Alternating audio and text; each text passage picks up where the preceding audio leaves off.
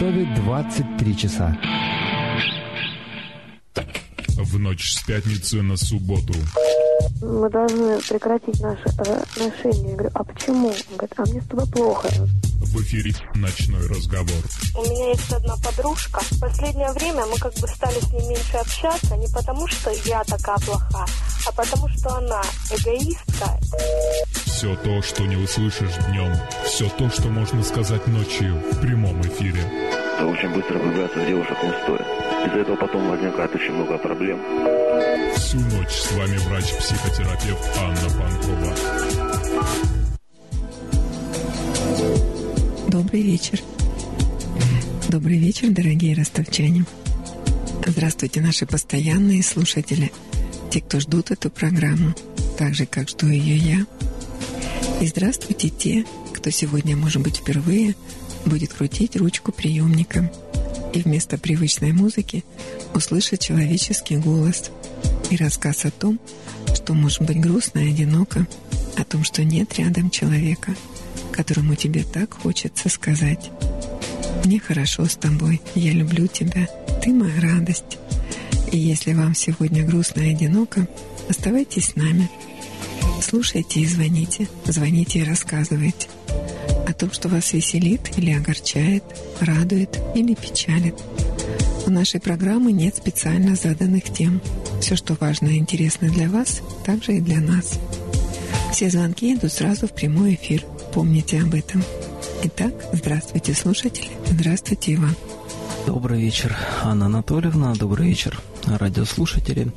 Телефон прямого эфира в Ростове-на-Дону без наценок и без комиссии 8 903 406 73 76 и прямой городской номер также в Ростове-на-Дону без наценок и без комиссии 256 73 76. И вы можете слушать программу в интернете в режиме онлайн в группе ВКонтакте «Ночной разговор» с Анной Панковой и группа «Рок-радио Тихий Дон». Я жду вашего звонка.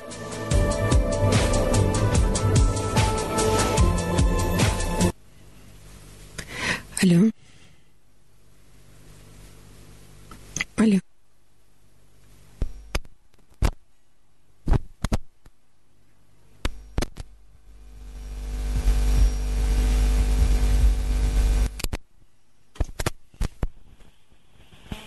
Алло. Алло, здравствуйте. Здравствуйте, Володя. Это все сейчас вам еле настроили приемник.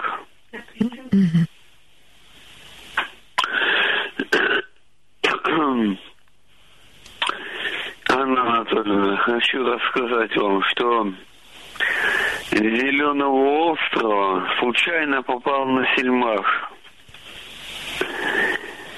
А оттуда уже дошел до проспекта Ленина и уже доехал ту- до площади Ленина, а потом пошел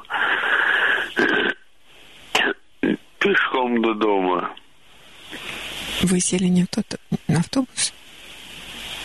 Получается, это что так. Мгм. Очень жаль, Володя, что вы так ошиблись. Ну, в этом ничего страшного нету. Да, я тоже так думаю. И совсем недавно, вечером, когда уже стемнело, я живу на первом этаже, Мгм. я услышала женский истошный крик. Помогите, помогите. Выглянул в окно. Ря- рядом соседским окном парень бил девушку. И его остановил какой-то прохожий, а я тем временем позвонил в полицию. Я им сказал, вот так и так. Смотр- смотрю в окно, они пошли в сторону такой-то такой-то улицы. Ну, мне сказали в полиции, что постараются их догнать. Мгм. Так что бандитизм у нас процветает. Особенно в Ростове, в таком месте, где едут из Украины, из Кавказа. Чего тут только нет.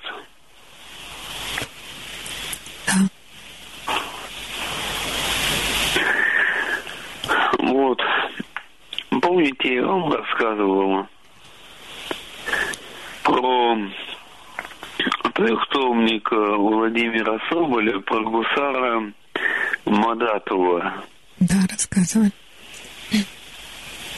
Вот.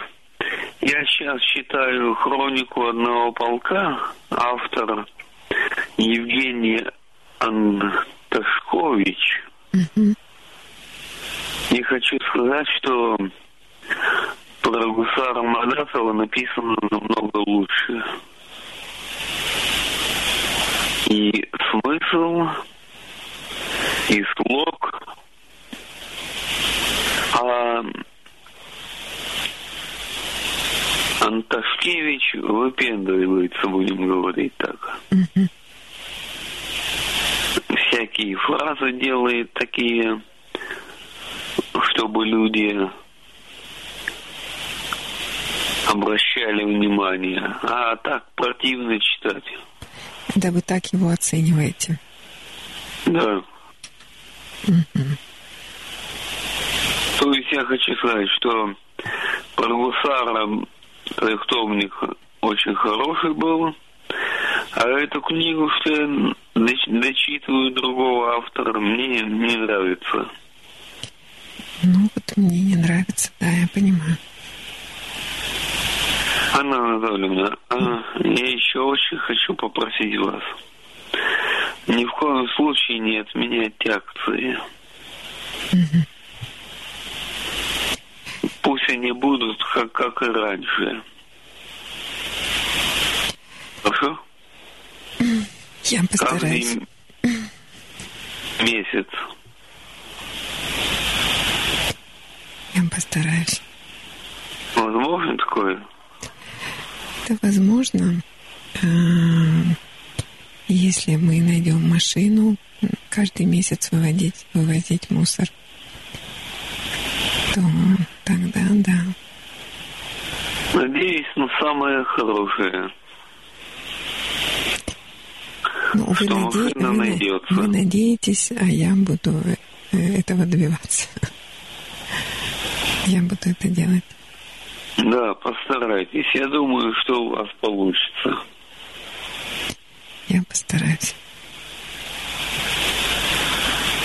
Вот все, что я хотел сказать вам. Хорошо, Володя, я вам хочу сказать, что на этой акции в последней вы, как всегда, работали очень хорошо. Спасибо за комплимент. Это правда. Ну, Анна Анатольевна, я слушаю вас дальше, как всегда. Хорошо. Хорошо.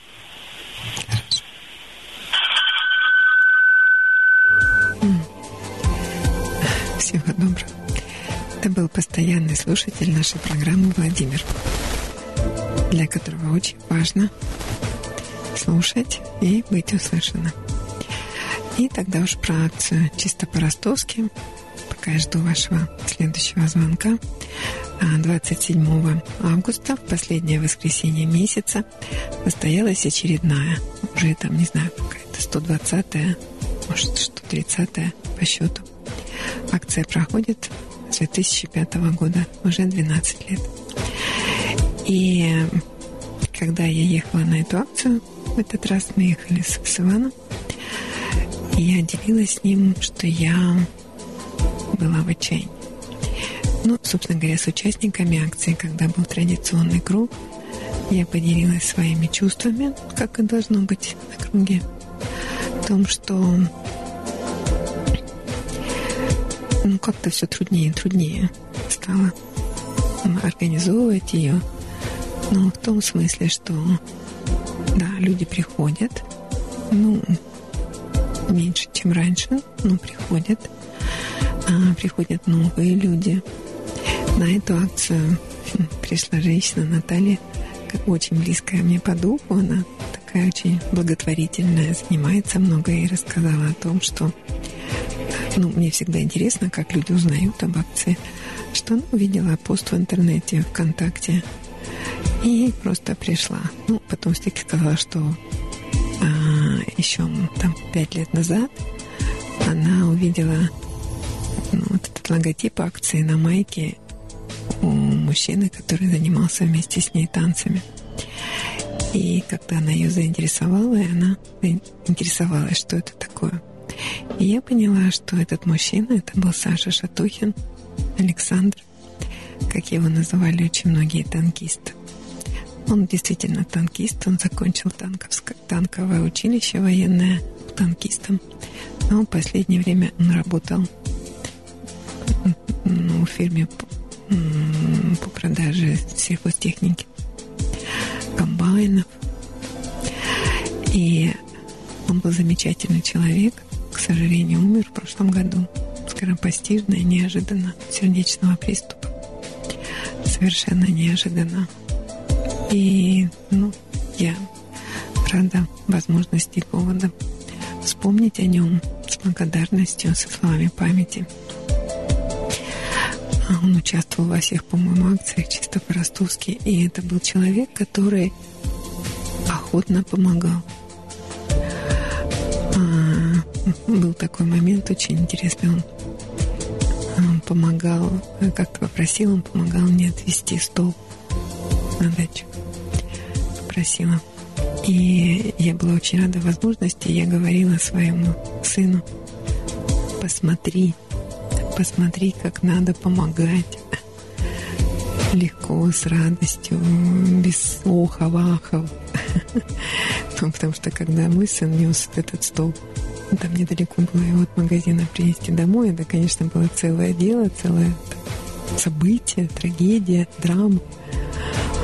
А, и посмотри, как он легко это делает.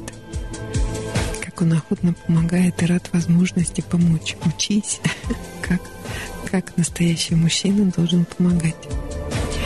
И Саша, ну, он даже там расстраивался или огорчался, когда к нему не обращались за помощью, или там, ну, он обижался на женщин, он за то, что они вот сама-сама-сама, ну, на близких ему женщин.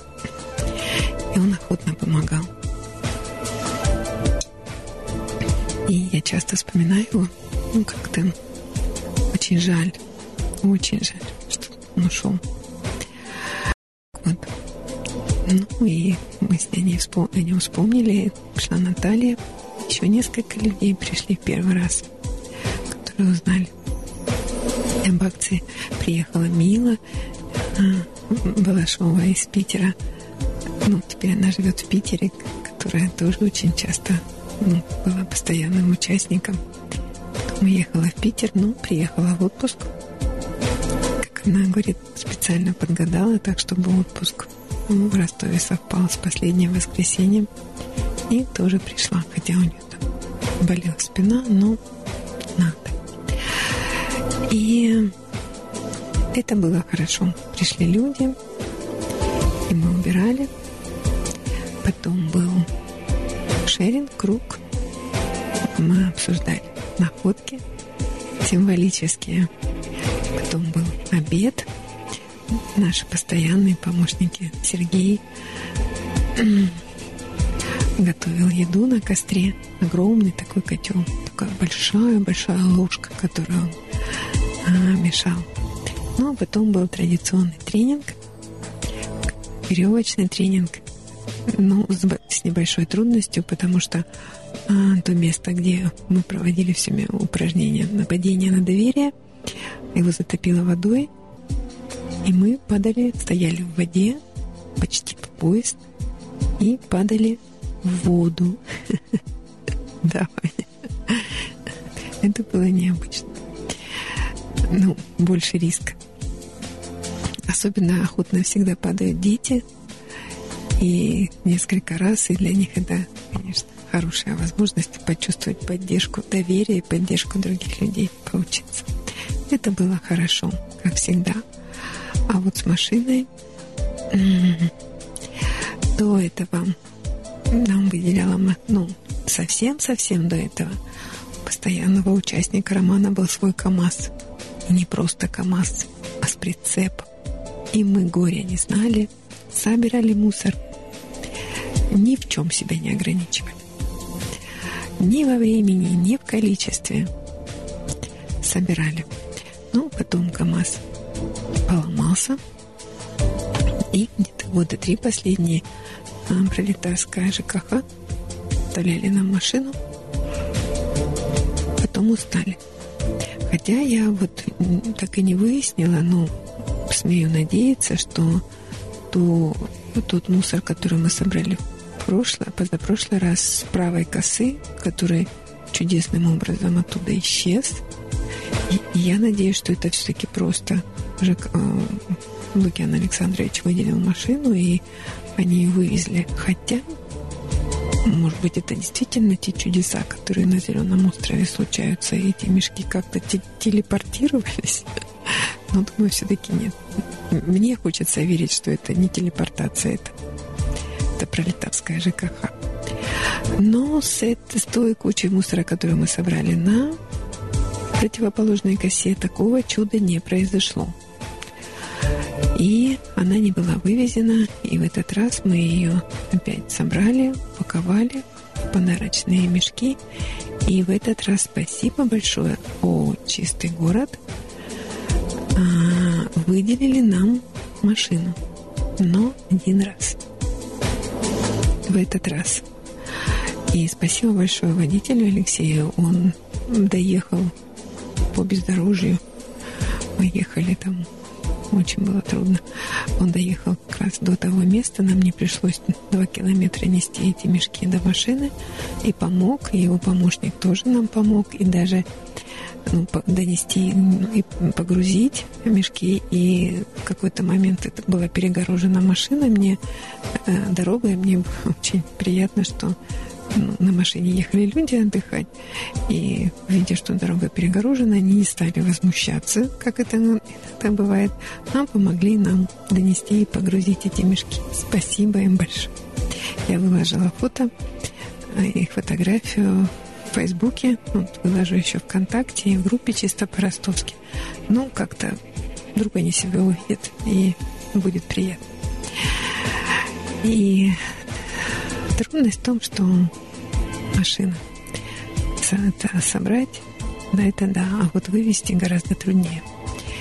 И я буду еще обращаться и в ЖКХ, и буду, ну, сейчас я обращаюсь к слушателям. Ну, во-первых, приходите. А во-вторых, если есть у кого-то возможность помочь с вывозом мусора,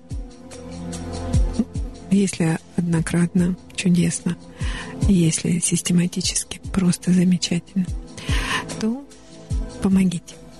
Хотя вот э, были участники акции, которые говорили о том, что я, честно говоря, уже тоже грешным делом стала узнавать, сколько это стоит. Потому что, ну, так же, как мешки и перчатки, оказалось гораздо легче мне нам с вами покупать самим – а, ну вот с машиной, я же думаю, заплатить и столько. Каждый день я иду по Ворошиловскому, и мне вручают эти листовки, вывоз мусора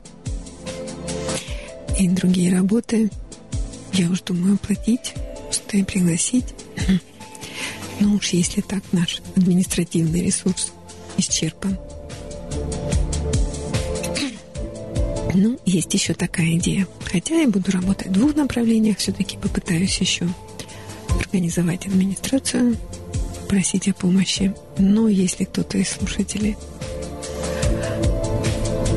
есть такая возможность, подключитесь. И, конечно, э, в этом сентябре, в сентябре, последнее воскресенье сентября, да, акция состоится, она будет и я надеюсь, что с машиной мы решим вопрос. Потому что дело это хорошее, душевное, полезное, ну и приятное. Помните же, что бескорыстные добрые дела повышают уровень эндорфинов и повышают самооценку. Ну и потом это еще традиция. За то время, за 12 лет, как-то, ну, во-первых, это было в 2005 году, и, ну, по моему ощущениям, это было такое одно из первых начинаний. И за эти годы уже много-много людей присоединились. И я знаю, что многие, ну, трое это уже много участников акции чисто по-ростовски а, стали убирать Кумжинскую рощу. Там дру- другие места. Меня это только радует, что акция расширяется, распространяется. И сейчас, да, если человек захочет поучаствовать, он найдет возможность. Но все-таки традиция это очень важно. Не знаю, для меня, во всяком случае. И мне бы хотелось, чтобы эта традиция сохранилась. Чтобы она продолжалась. Чтобы, ну, как я всегда говорю, я любите основывать традицию, поддерживать ее. И для меня, например, в Ростове такая традиция – это золотой колос, трубочки слоеные с белковым кремом – которые традиционно много лет не меняют своего качества. Не стану, я помню мой первый, вообще это сейчас та часть разговора, то, то, что я люблю Ростов, я люблю свой город. И мой первый выезд в город, мне было 10 лет, из Нахичевани я приехала в Золотой Колос, и там впервые попробовала эти трубочки. И с тех пор я их неизменно люблю. И они, они есть, и я знаю, что в любое время, какой-то день я могу зайти, и они там будут.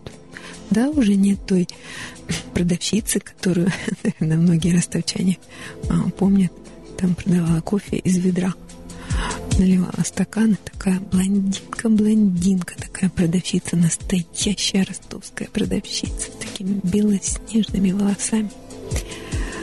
И такая строгая. А ее нет, но есть другие, и эта традиция в Ростове сохраняется. Венские булочки, трубочки. Ну, какие еще есть традиции в Ростове? Ну, я ехала по Садовой сегодня и смотрю, что да, те магазины, которые меняются, были одни, стали другие. Но есть что-то, что остается. Универмаг. И чисто по-ростовски на Зеленом острове. Пусть эта традиция останется. Хорошо. Ну вот такие размышления. А сейчас мы продолжаем нашу программу «Ночной разговор» с Анной Панковой, врачом-психотерапевтом. И я жду вашего звонка по телефону 256 73 76 городской в Ростове-на-Дону и мобильный 8 903 406 73 76. Звоните.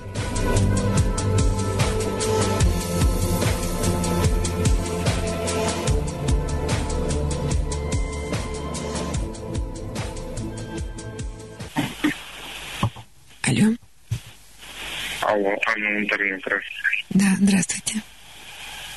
Здравствуйте. Ну, Вот я... я не сказать выключил, как у меня все равно какой-то шум есть. Ну, сейчас попробуем поправить. Ага.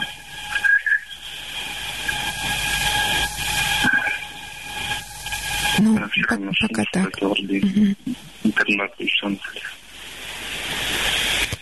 Ну, то есть вы в телефон просто говорите.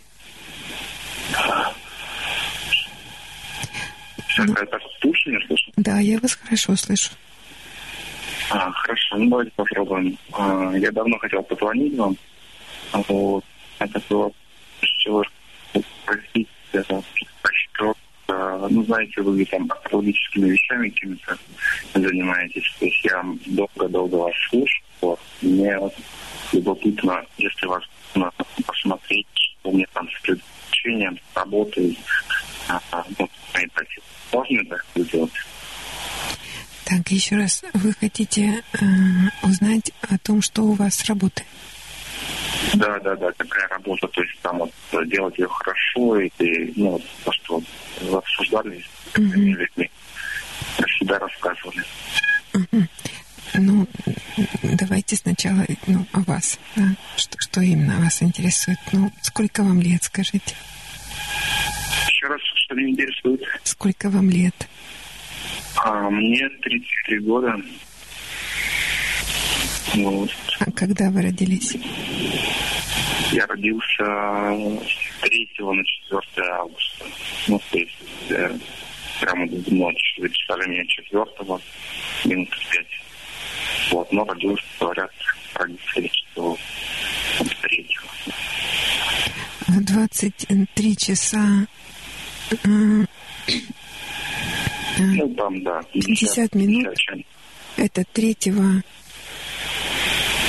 третьего какого месяца? Еще раз, какого года? Ну, месяц и год, да. А, да, 84 То есть 3 на 4 августа 84 года. Августа. То есть вам сейчас 33 года. Да. Не понял еще раз. Так, сложности. Вам сейчас 33 года. Да, да, да, 33 года. Может быть, давайте попробуйте перезвонить? А, хорошо. Давайте попробуем.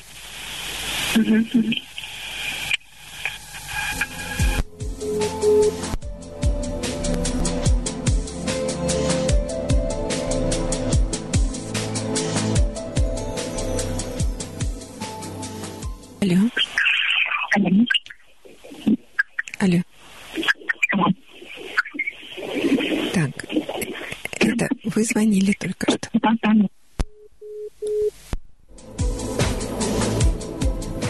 То перезванивайте, я жду вашего звонка.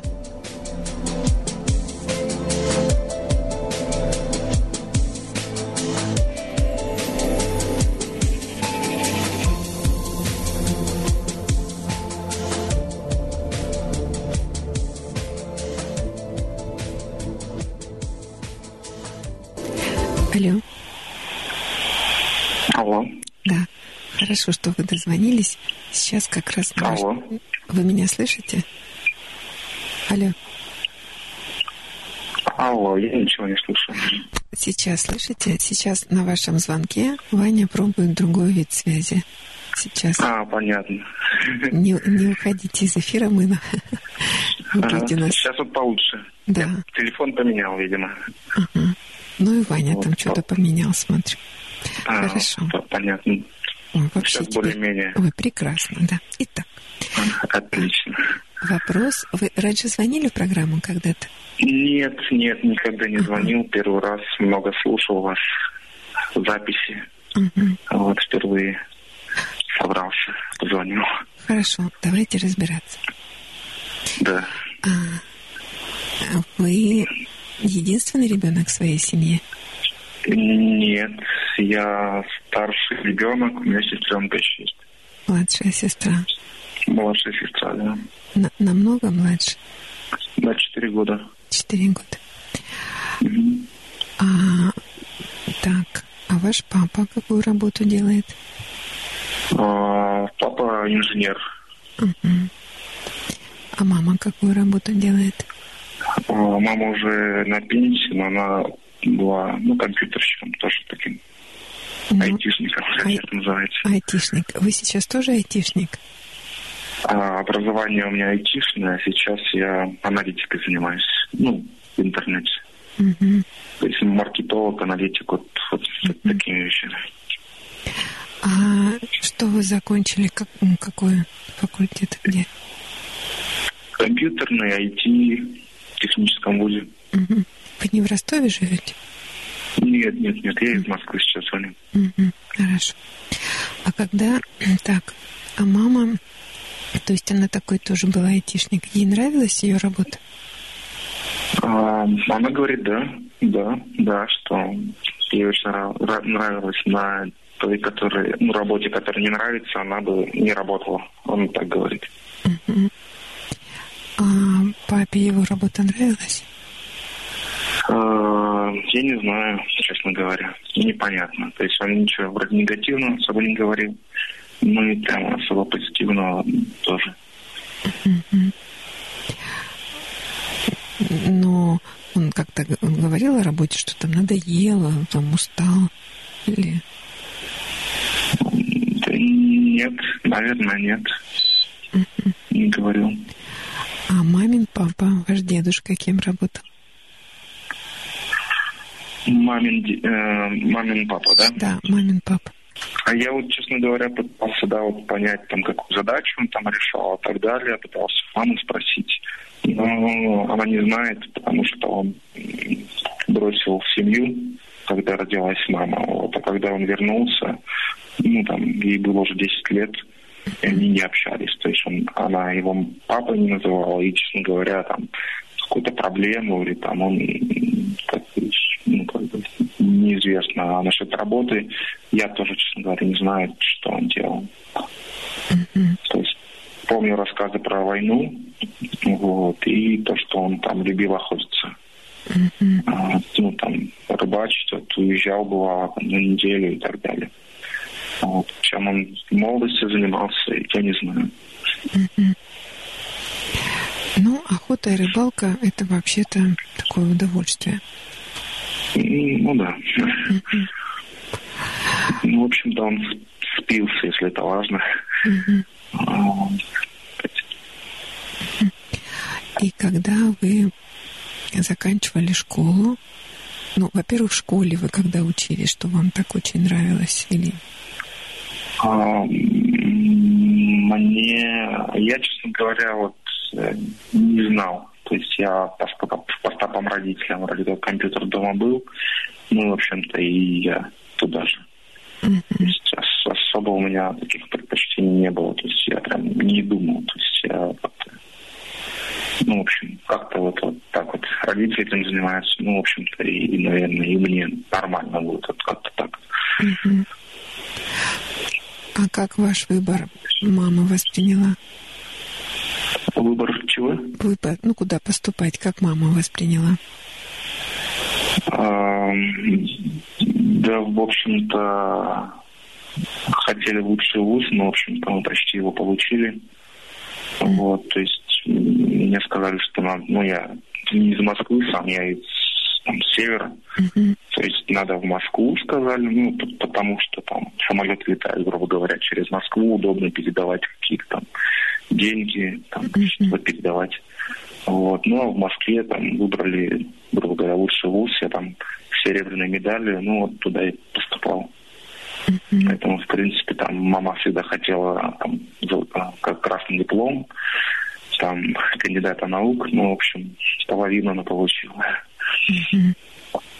Ну, то есть, так. Половину она сама получила, то есть она сама кандидат наук? Не-не-не, э, через меня. То есть я Ага. как раз э, да, закончил с красным дипломом, ну, аспирантуру, ну, почти закончил, ну, там, Что там? не закончил. Вы ее бросили? Ну, там так получилось, что какие-то политические моменты сложились, что мне там эм, как ну, глава комиссии, в общем, он же декан факультета, в общем, попросил меня уйти с, с работы. Я работал там э, на полставки. Ну, и, в общем, сказали, что я не нужен, я свободен. Вот. Ну, а большого желания идти в другой научный совет и все это сделать заново, переписывать большую часть работы, ну, не большую, треть у меня не было. Вот. Ну, то есть я, честно говоря, почувствовал облегчение, когда, ну, когда ну, какие-то объективные такие сильные причины возникли не, не продолжать эту работу. То есть у меня как груз с плеч, с плеч, упал. Ну, то есть, то есть вот так. Ну, родители, конечно, мама, она расстроилась, долго меня это вспоминала, вот, но мне было намного легче без этого. Это ну, не мое было. Мне это не интересно было, не нужно было. Мне интересна была тема той работы, которую вы делали? Процесс, то есть затрачиваться много, много сил на то, что ну, я не понимаю, зачем это. То есть научная карьера меня не прельщала, но тогда других там причин делать работу особо не было. Вот. Ну, то есть я не видел смысла в результате. Вот так вот. Угу. Ну, то есть поступление в аспирантуру, вот это было, ну, как-то маме приятно. Да, да, да. А папа что говорил? Ну, а папа, папа не главный в семье. Угу. Поэтому он, он такой, он, наверное, ну, ничего не говорил. Uh-huh. То есть он ни, ни за, ни против. То есть, ну, uh-huh. ничего не говорил. Тогда давайте мы с вами для лучшего понимания немного uh-huh. по- поиграем. Да, хорошо. Я начинаю предложение, вы его заканчиваете. Mm-hmm. Хорошо. Когда я был маленьким, моя мама часто говорила мне,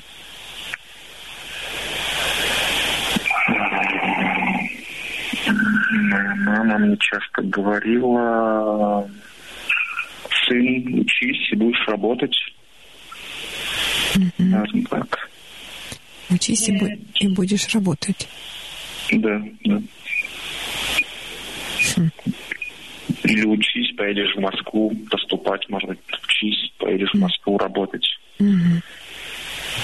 А мам, мама сама родом откуда? Что мама? Мама родом откуда? Где она родилась? Она вот на севере, откуда я. Угу.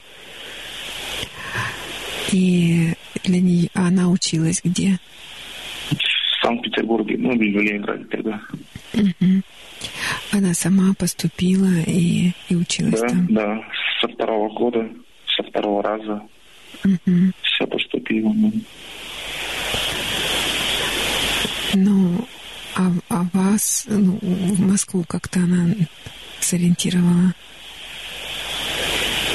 Ну, вот какие-то практичные вещи, что самолет летает до Москвы, в то время mm-hmm. летал, единственно. Ну и как-то проще.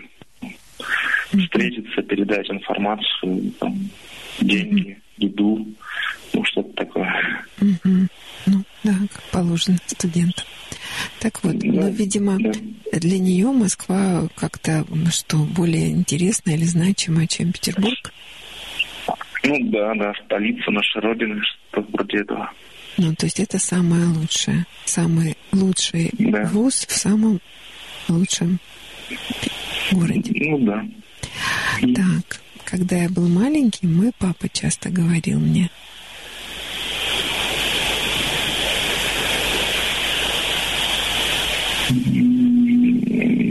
Не знаю, могу сказать, когда я был маленький, папа часто злился вот так вот. Причем не на меня, а просто злился. Чтобы он не говорил, ну, у нас особо не было таких разговоров. Но он же злился какими-то словами. А, ну, хорошо. Ну, он говорил слово «блин», но более такое Народной форме, да. А по какому поводу он говорил это слово? Когда он, он не мне говорил, он вообще высказывался, mm. когда у него что-то не получалось. То есть там компьютер шалил или там, а, там если ударял случайно там по пальцу, грубо говоря, молотком mm-hmm. или что-то, ну, что-то не получалось, в общем. Mm-hmm. И там как-то... Он злился. А на маму он злился? Да, да, думаю, она его подавляла вот, э, часто, вот, и он злился, но как бы, ну, проглатывал это, что ли, ну, то есть он как-то, ну, в общем, да, то есть он как бы, знаете, как человек, человек злится такой, но он напрямую не, не высказывает свою обиду, а как бы, ну, как бы так, как-то косвенно, что ли, там, пнет что-нибудь, вот, вот в таком роде. То есть он слился на маму, да, но ничего напрямую там сквозь зубы что-то говорил, там уходил. Вот, но напрямую ничего не говорил. А, давайте дальше. Ну, это уже не в детстве, а на протяжении всей жизни. А, однажды мама сказала мне, или на всю жизнь запомню, как мама мне сказала.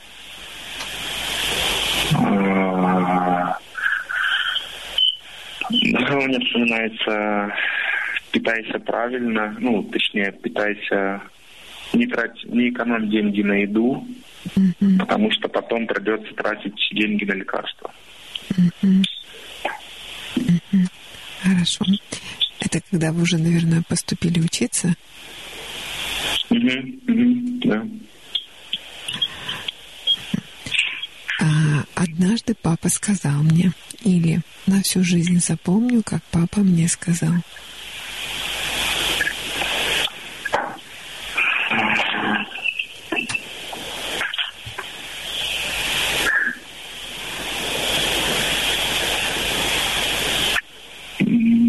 Могу ничего вспомнить.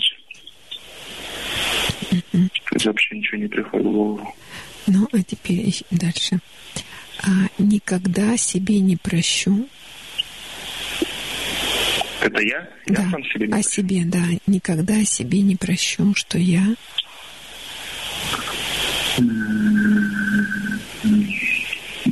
Как-то ну, если, наверное, забуду родителей как-то, если, если они обо мне очень как-то негативно, что ли, выскажутся, что я плохой сын, вот какие-то такие вещи. Mm-hmm. Ну, то есть никогда себе не прощу, если я буду плохим сыном. Ну, да, наверное, так. А сейчас... А нет, не так, не так. Я никогда себе не прощу. Ну, вот, самое важное, никогда себе не прощу, а если я не добьюсь успеха. Вот так вот. Вот, вот так вот. Не добьюсь Странно. успеха. Угу. А как вы узнаете, что вы добились успеха? Как это будет, ну, когда это будет? Да, самое самое интересное, что такого прям критерия у меня нет. Никогда не было. То есть это какая-то абстрактная величина, которая, ну, умом я даже понимаю, что она недостижима. Вот, а ну, вот во мне это есть. Это стремление ну вот, знаете, однажды ко мне пришел на прием мужчина, ну, постарше вас, ему за 40 было, тоже mm-hmm. лев. И я обычно первые слова, которые говорят, сразу записываю прям на первом листе mm-hmm. и обвожу в рамку. Потому что, как правило, они потом ну, очень важные. И вот он первое, что сказал, я никогда ни в чем не хочу проиграть. Mm-hmm. А у вас это, ну, с другой да? Я, я должен ну, добиться успеха. Ну вот, может быть, важно будет, Анна Анатольевна, ну, там вот ситуация сегодняшняя, я вот э, искал работу в течение, там, наверное, полутора недель. Uh-huh. И в итоге, в итоге, сейчас скажу, ко вторнику или к среде у меня было два предложения. Uh-huh. Ну, вот, одно мне руководитель очень понравился. Я с ним встречался две недели назад, я уже не помню чем, но он мне очень понравился как человек. Mm-hmm. Прям очень понравился. Вот. Но денег там было, ну, там работа примерно одинаковая.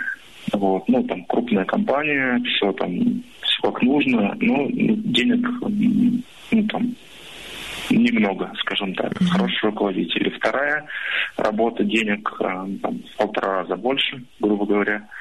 Вот, фирма не такая уж и белая, не такая же крупная, там руководитель не такой. И вот я полнедели ломался голову буквально.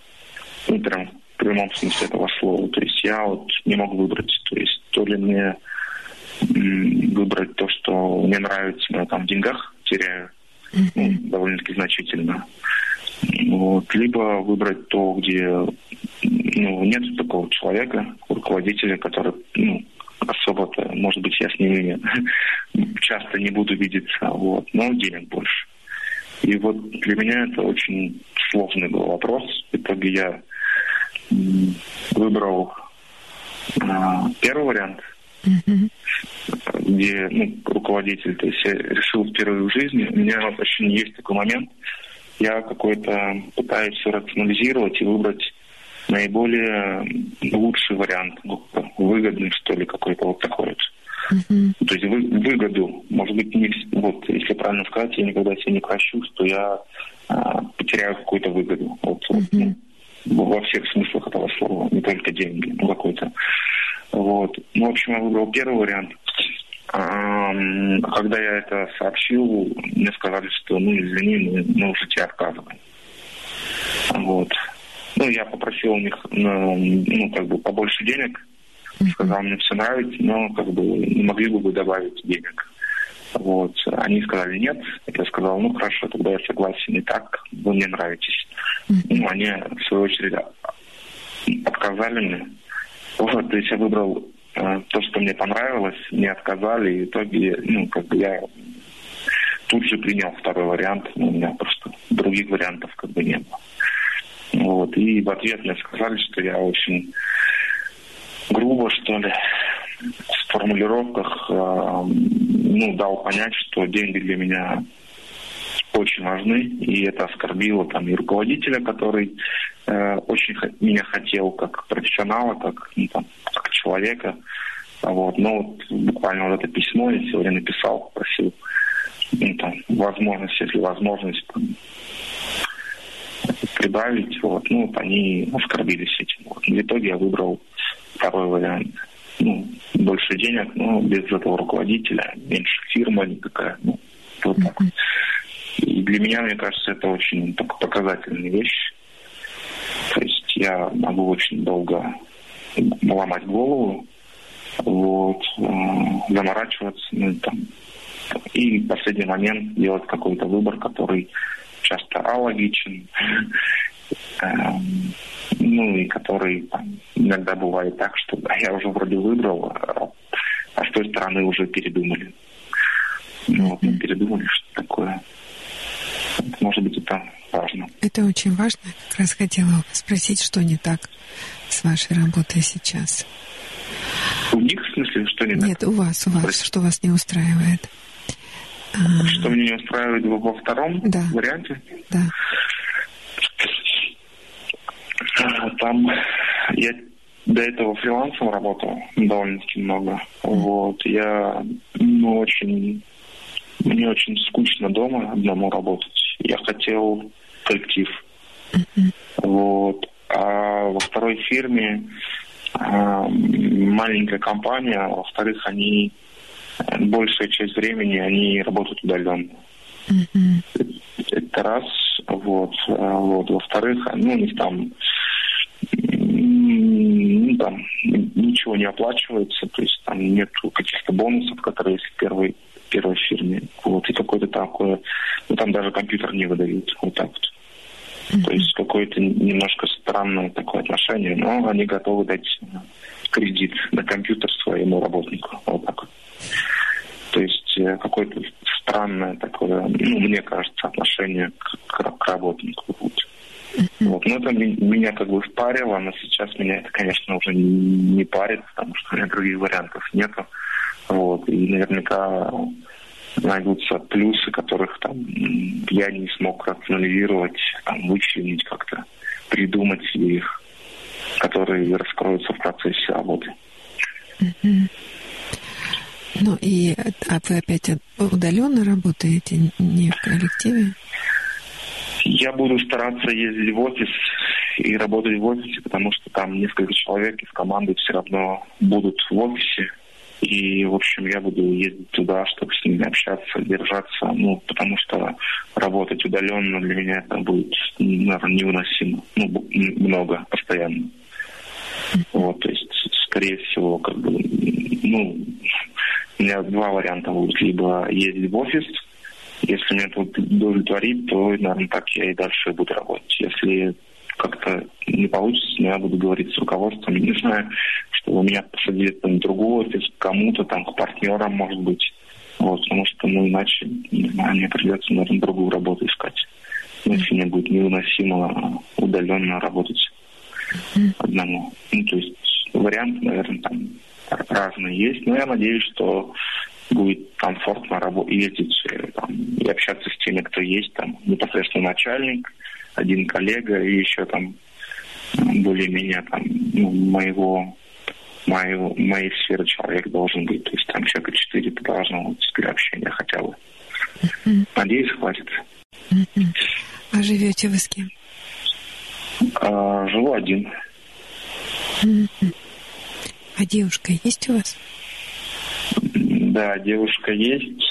Вот. А, ну, у нас ней тяжелый сейчас период, много ругаемся. Mm-hmm. Вот, она, она требует внимания, а я очень сильно, ну, как бы в, в работу вкладываюсь, скажем так. Mm-hmm. Вот. Ну, у меня не, не получается как бы давать достаточно внимания, сколько ему.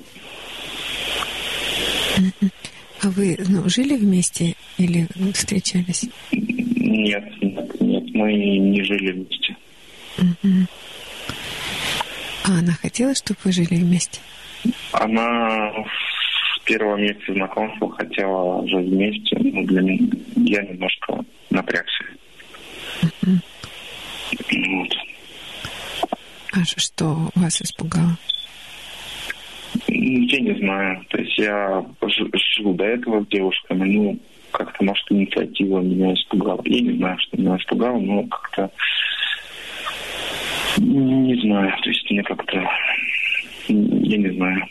Что эта девушка своей активностью, инициативностью напомнила вам маму? Может быть, кстати, да, может быть, потому что мама у меня очень такая боевая. Угу. Ну ладно, пока с девушками отложим. Так вот, первая работа. Я правильно понимаю, что на первом вари... в первом варианте работы вы там могли больше чему-то научиться? Это непонятно. То есть mm-hmm потому что на, на втором варианте работы я тоже могу многому научиться. Ну, немножко в другой сфере. Mm-hmm. Вот, но как бы в, в рамках моей специальности, ну, немножко разных сферы, ну, как бы и там, и там я могу многому научиться. Mm-hmm. То есть э, по там, обязанностям это ну, и то, и то интересно. То есть выбрать, что интереснее, ну, там очень сложно. То есть, наверное, примерно одинаково. Mm-hmm. Но в, на первой работе там больше коллектив? Да, там фирма, там своя там команда, наверное, там человек 50 или 100 было, и то есть там был, была своя команда и соседние команды, которые объединены в рамках одной компании. То есть ну, там есть и повод поговорить, и как-то общаться, ну, как-то, наверное, какая-то групповая такая динамика в рамках одной какого-то бренда, ну, то есть как, наверное, это объединяет как один флаг, да, один mm-hmm. под одним гербом объединенный. Вот, потому что физически здесь будет э, работа не в частном офисе, а Коворкинг – это когда открытый открытый офис, и туда люди приходят за деньги, в том числе работать. Mm-hmm. То есть там физически будет много людей, там те же 100 человек будут. Вот. Только там каждый, ну, грубо говоря, по себе. То есть какие-то компашки будут, каждый по себе. Ну, как бы физически я, конечно, могу там и знакомиться, общаться со всеми. Но не будет вот этого какого-то повода, что ли, да, такого какого-то объединяющего начала. Ну, ну, кроме географического, то, что мы находимся в одной там большой комнате. Mm-hmm. Ну, как бы и интересы у всех разные. Ну, я предполагаю. То есть я же ни разу еще там не работал. Сегодня только принял решение. То есть э, для вас важно чувствовать себя частью команды? В данный момент, да, я как-то так получилось, что у меня довольно-таки интересная относительно жизнь была, вот, и, ну, с тараканами, вот так вот, со своими тараканами. И я, если так вот сказать, я ну, не очень-то общался с людьми, не очень любил людей. Вот. По тем или иным причинам, придуманным в основном. Вот. И теперь я как-то хочу восполнить вот вот э, какую-то жажду общения, чтобы были люди, да, потому что просто как бы без людей там зарабатывать даже деньги, ну, мне тоскливо очень сильно. То есть я прям как физический голод, можно, вот я что-то испытываю подобное без общения. А вот, а несколько там лет я работал ну, удаленно, то есть дома у себя, ну и как бы все это усугублялось. То есть там я целые дни мог там с людьми особо не общаться, ну там кроме девушки, там каких-то друзей, но это было нерегулярно и там там несколько часов, а не так, что там по 8 часов в день ежедневно, на там 5 дней в неделю, грубо говоря. Такого общения у меня ну, давно не было. А в школе, когда вы учились, э, ну, у вас были друзья, скат, ну, компания, команды? А, были друзья, но не сказать, что прям близкие. Вот. Ну, один, пожалуй, друг более-менее близкий был. Вот. Ну, как бы, ну, это было связано там с географией. Мы жили там на отшибе с ним. Вот. Ну, и вместе ходили, на основе этого у нас было построено. Mm-hmm. Вот. То есть вот так вот. А, а так вот прям, чтобы своей компании у меня не было. Mm-hmm. Так, хорошо. Я правильно поняла, что вы сейчас а, огорчены тем, что вы упустили первую работу? А, да нет, наверное, не очень-то огорчен. Ну, как бы это, это уже сделано, ничего не изменить. Вот, поэтому мне стоит только принимать вторую. И, в принципе, у меня определенная легкость, не знаю, определенная как это сказать, облегчение того, что выбор сделан. Вот. Может быть, не то, что я хотел, потому что я выбрал одно, а как бы жизнь да, не дала другое. Вот. Но как бы я думаю, что ну, это примерно равные варианты, mm-hmm. вот, но по-разному они скомпонованы, грубо говоря. Где-то денег больше, ну, там что-то нет, там меньше денег, но больше какого-то там статуса, ну, грубо говоря. Но как дальше пойдет, все понимают, что э, я несколько наивен, вот, я, даже я это понимаю, что хороший человек, личность, он в работе мог бы быть э, там, тяжелым, либо, ну, мне так кажется, либо там коллектив не факт был бы таким же. То есть, а, а здесь, казалось бы, ну там, я вижу какие-то минусы, а по факту может оказаться, что через месяц я буду радоваться, что именно так случилось. Поэтому у меня нет такого огорчения, мне скорее даже я задаю вопрос про будущее, потому что по большому счету я глобально не знаю, чем я хочу заниматься. Вот. Ну, то есть я занимаюсь тем, что мне более-менее нравится, и ну, я в этом более-менее специалист, да, я делаю лучше, чем, чем другие, и рынок, в принципе, готов за это платить. Но я, допустим, не уверен, что я хочу заниматься этим там, всю жизнь свою. Вот. Чем еще заниматься, я, честно говоря, даже ну, не знаю. То есть все, что я пытался придумать, в основном я придумывал, да, то есть не пробовал, как, допустим, Биллер mm-hmm. который перепробовал там сто профессий, наверное. Я больше там мозгами как-то там пытаюсь. Ну вот я вот ничего, в принципе, себе не придумал, кроме, грубо говоря, работы, которой я занимаюсь, плюс-минус. Вот. И вторая у меня есть концепция, ну это опять концепция, это своего бизнеса, но я опять понимаю, что я довольно-таки а, отношусь к, этим, к этому очень ну, в общем, я не погружаюсь глубинно внутрь, да, то есть я, у меня нет какой-то уверенности, а, чтобы вот самому что-то делать. Я пытался делать. Мне в данный момент не хватает там собственного какого-то уверенности, чтобы вот взять идею и начать ее делать одному. То есть мне всегда нужен какой-то человек, который заряжен. Я могу там большую часть делать работы, но я зажигаюсь над тем, что человек верит. И раз человек верит, у меня какая-то вот типа внешняя референция, раз он верит, я понимаю, что, ну, значит, наверное, если он так искренне это делает, значит, все получится. Я готов работать. Вот. И в каком-то смысле, почему я звонил, почему я устраивался на работу, чтобы спокойно работать, когда у меня строго фиксированное время, ну, плюс-минус опять строго фиксировано. И я, когда ухожу, я могу не думать о заказах, могу не думать о каких-то таких каких-то денежных вопросах, грубо говоря. Вот. И успокоить свою психику. И в дальнейшем, я не знаю, сколько мне потребуется, там год проработать, полгода, чтобы ну, максимально расслабить, да, если можно так, психику, и решить, а, что я делаю дальше, там, что мне интересно, во что я готов там, а, там ну, включаться, там, mm-hmm. будет ли это карьера своя, ну, дальше продолжение вот этой стези. Либо, ну, как я и, в принципе, хочу, но опять какие-то мечты, потому что немножко реальность сложнее, там какое-то свое дело, вот, о котором я, в принципе, понимаю, что в теории там заработать можно больше, нежели некий потолок, в который даже сейчас я утыкаюсь.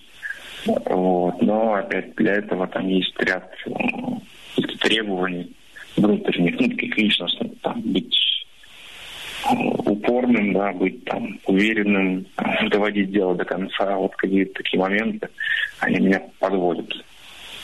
Вот. Поэтому вот, э, мне вот разобраться, да, где здесь мои слабые стороны, вот, с точки зрения, ну, вот, меня заинтересовало, то есть, если это работает, как вы говорите, да, и понять, на что внимание свое особенно ну, направлять, чтобы ну, двигаться там, дальше, чтобы моя работа, я не знаю, что это будет, ну, самореализовываться, по сути, чтобы найти вот, мою работу, чтобы это ни было. Найти мою работу. А как вы узнаете, что это ваша работа? Мне кажется, что это будет какая-то национальная отдача, что я готов э, этим заниматься, мне интересно, и деньги, ну, не самое главное в моменте, то есть наверное, моим я готов заниматься и понимать, что вот я сейчас денег не, не зарабатываю, ну там много, допустим. Вот, но как бы мне это нравится, и я верю в том, что там пройдет время, я все лучше, лучше буду это делать, опять же, с удовольствием, и наверняка придет успех. Еще раз, а успех это что? Успех. Наверное, успех в данном контексте – это заработок достаточного количества денег, который позволит э, там, ну, в общем, для меня вот так вот с деньгами, что я мечтаю о моменте, когда я смогу заходить в магазин mm-hmm. и покупать то, что мне нравится, не задумываясь о, ну, не рассматривая ценники вот так.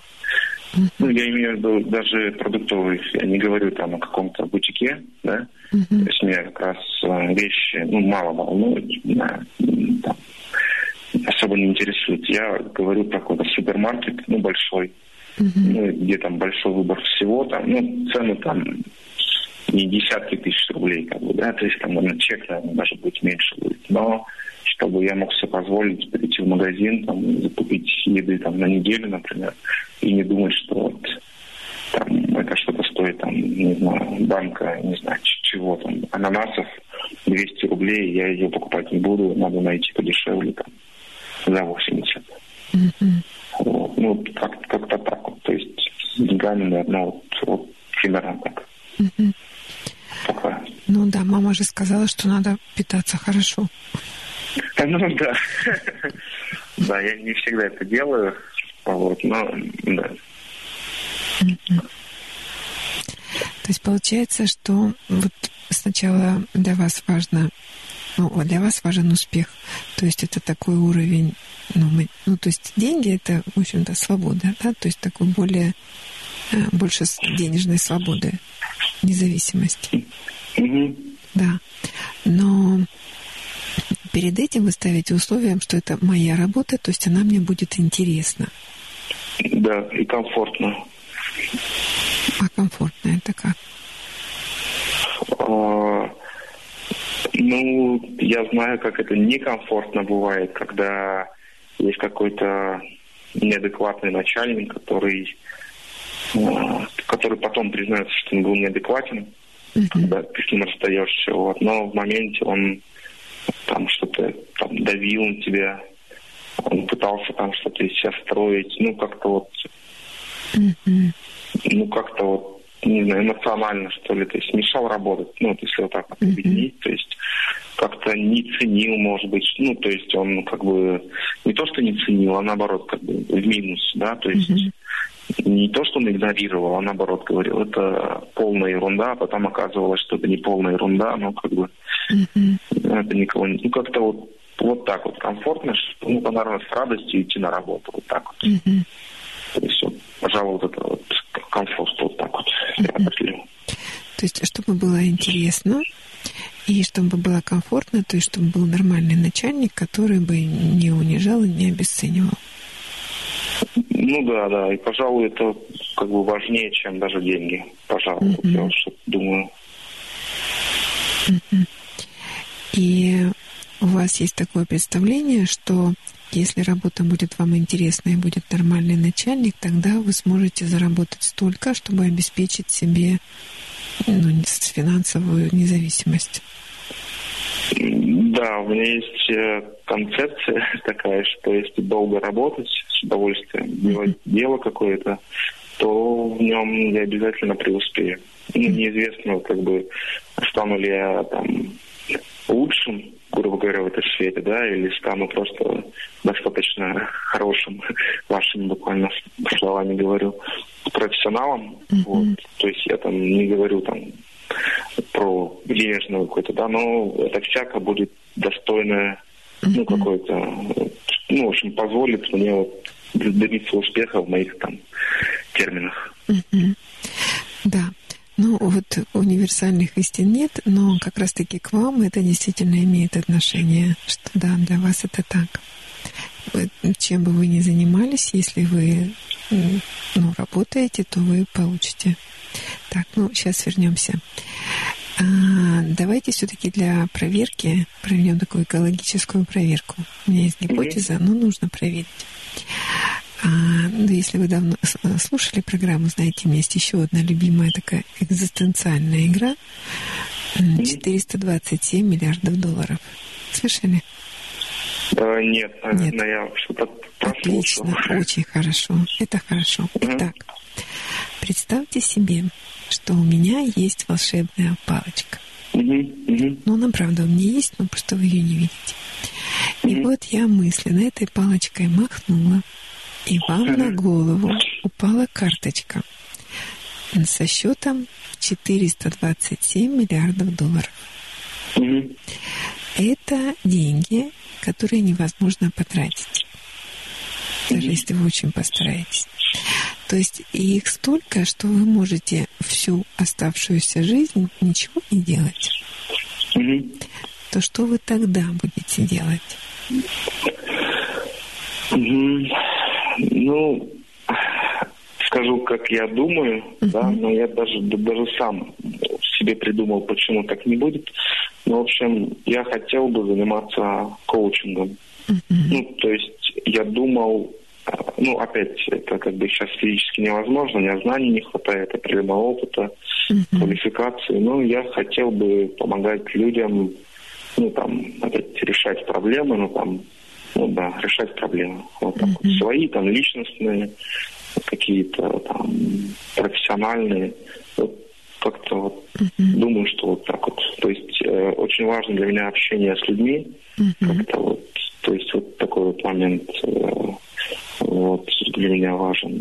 Ну, ну и возможность э, в, в этом аспекте я понимал, почему почему я заинтересовался, что есть возможность находиться в разных частях э, света. Мгм. Ну, то есть делать свою работу, не привязываясь к месту. Ну, то есть если... Я даже не хочу там каких-то домов, на самом деле, да, там покупать везде.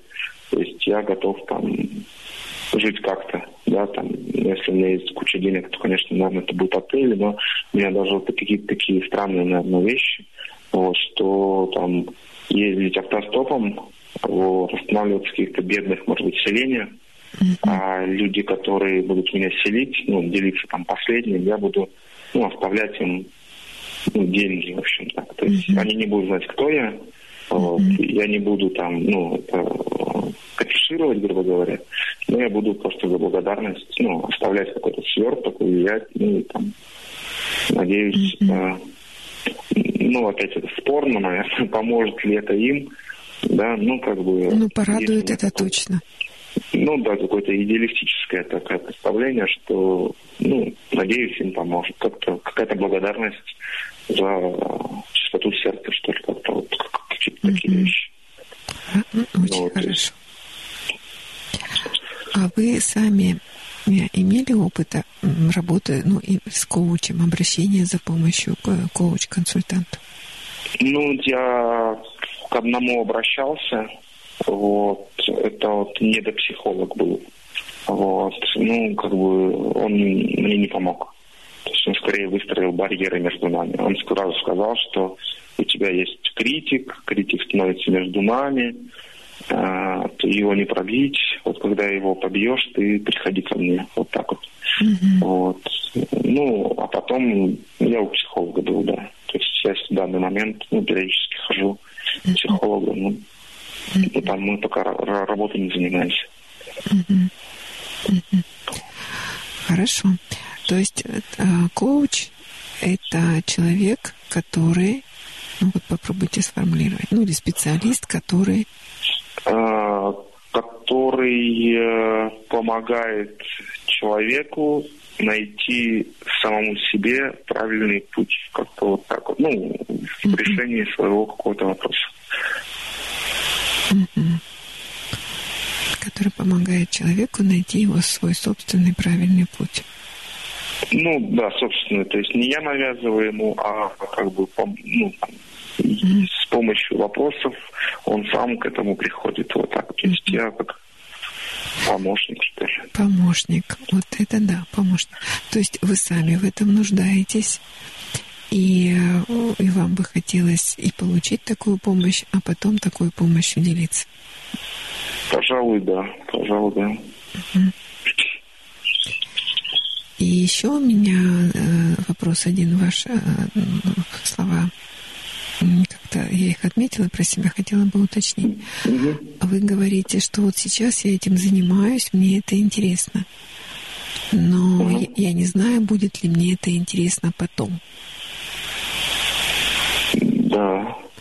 И я правильно поняла, что вы хотите найти такую работу, которая была бы интересна все время? И сейчас, и потом. У меня примерно так, что это интересно, ну, то, что я сейчас занимаюсь, но это не так, что я в припрыжку иду с радостью это делать, да.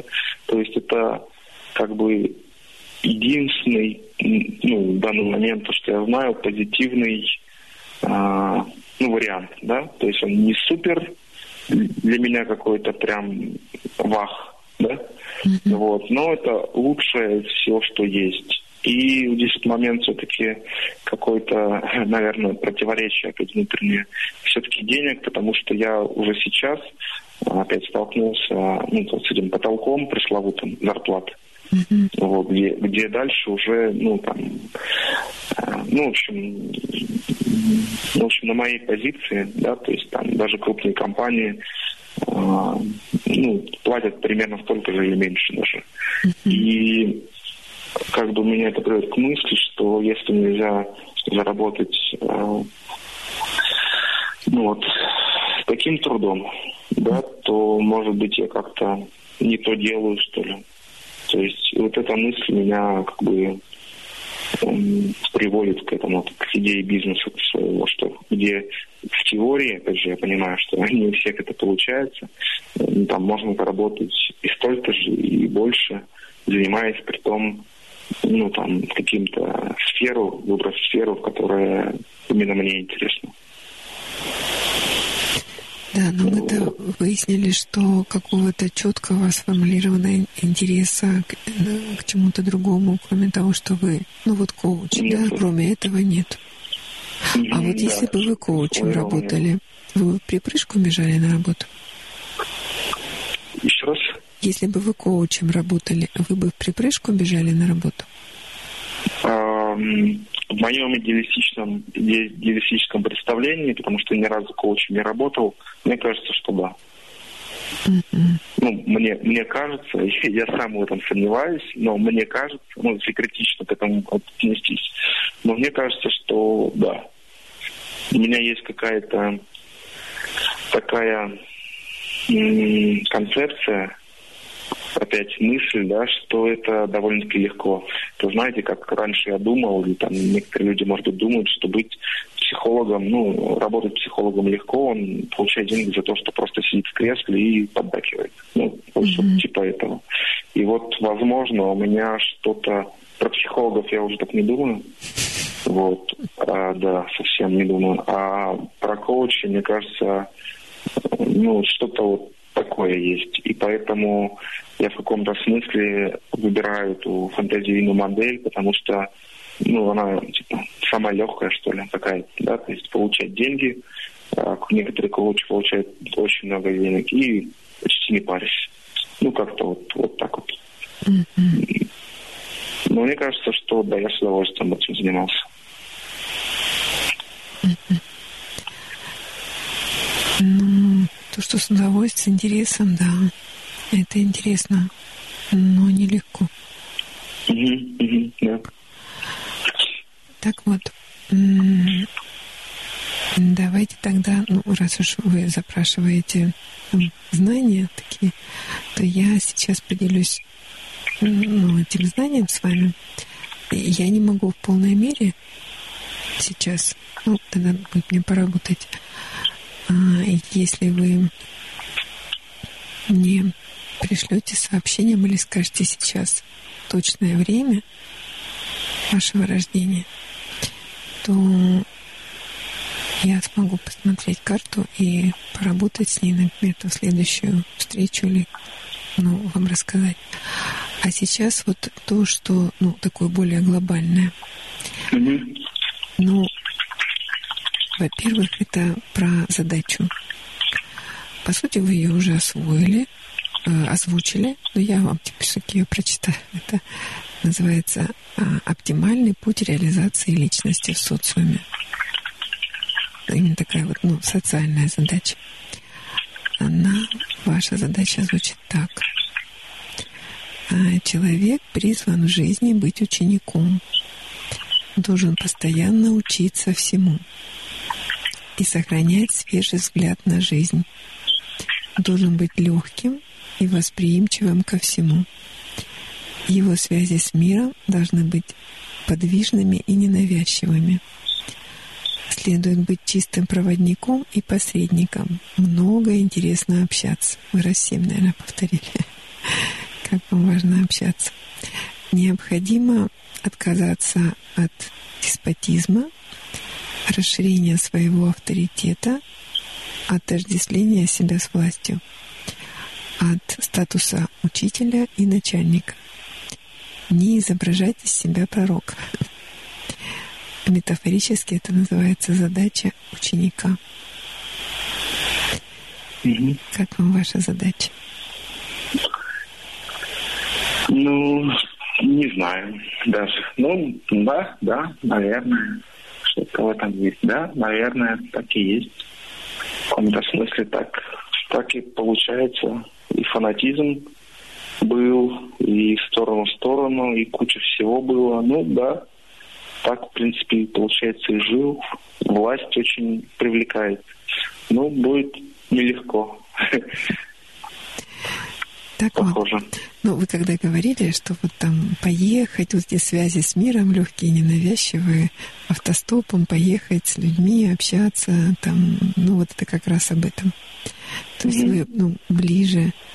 Я уже ну, много раз говорила, что интуитивно, и я это много раз вижу, человек всегда свою задачу знает, но не доверяет этому знанию. Угу. Кажется, может, мне только кажется. Вот вы говорите, когда о том, что вот поехать автостопом, говорите, да, это, наверное, вот там какая-то блажь, там что-то. Да нет же, это действительно ваша такая потребность, задача научиться много интересно общаться, быть посредником между людьми, делиться знаниями, передавать знания. Ну вот не учить, в смысле как, а делиться знаниями. Ну вот понимаете разницу, чувствуете ее? Делиться знаниями и, и что делать? И учить. учить. А, ну то есть учить это более такая агрессивная, доминантная, что ли, да? Ну да, учить, учить, как бы учить жизни, да, учить там, как правильно жить, да. А mm-hmm. делиться знаниями, ну вот, собственно, mm-hmm ну, и делиться, да, там я знаю, и mm-hmm. вот могу я знаю, как это делать, и я могу тебе ну, тоже рассказать, mm-hmm. как это mm-hmm. делается. Поэтому, ну вот, коуч в этом смысле как перспектива, ну, есть, конечно, э, риск, что вот потянет опять быть начальником, но коуч это действительно скорее такой посредник, и он он не сверху, он не выше, он рядом. Mm-hmm. Вот, поэтому как перспектива, да, вполне. Ну вот а, и то, что вы говорили, хочу в офис, хочу с людьми, хочу общаться.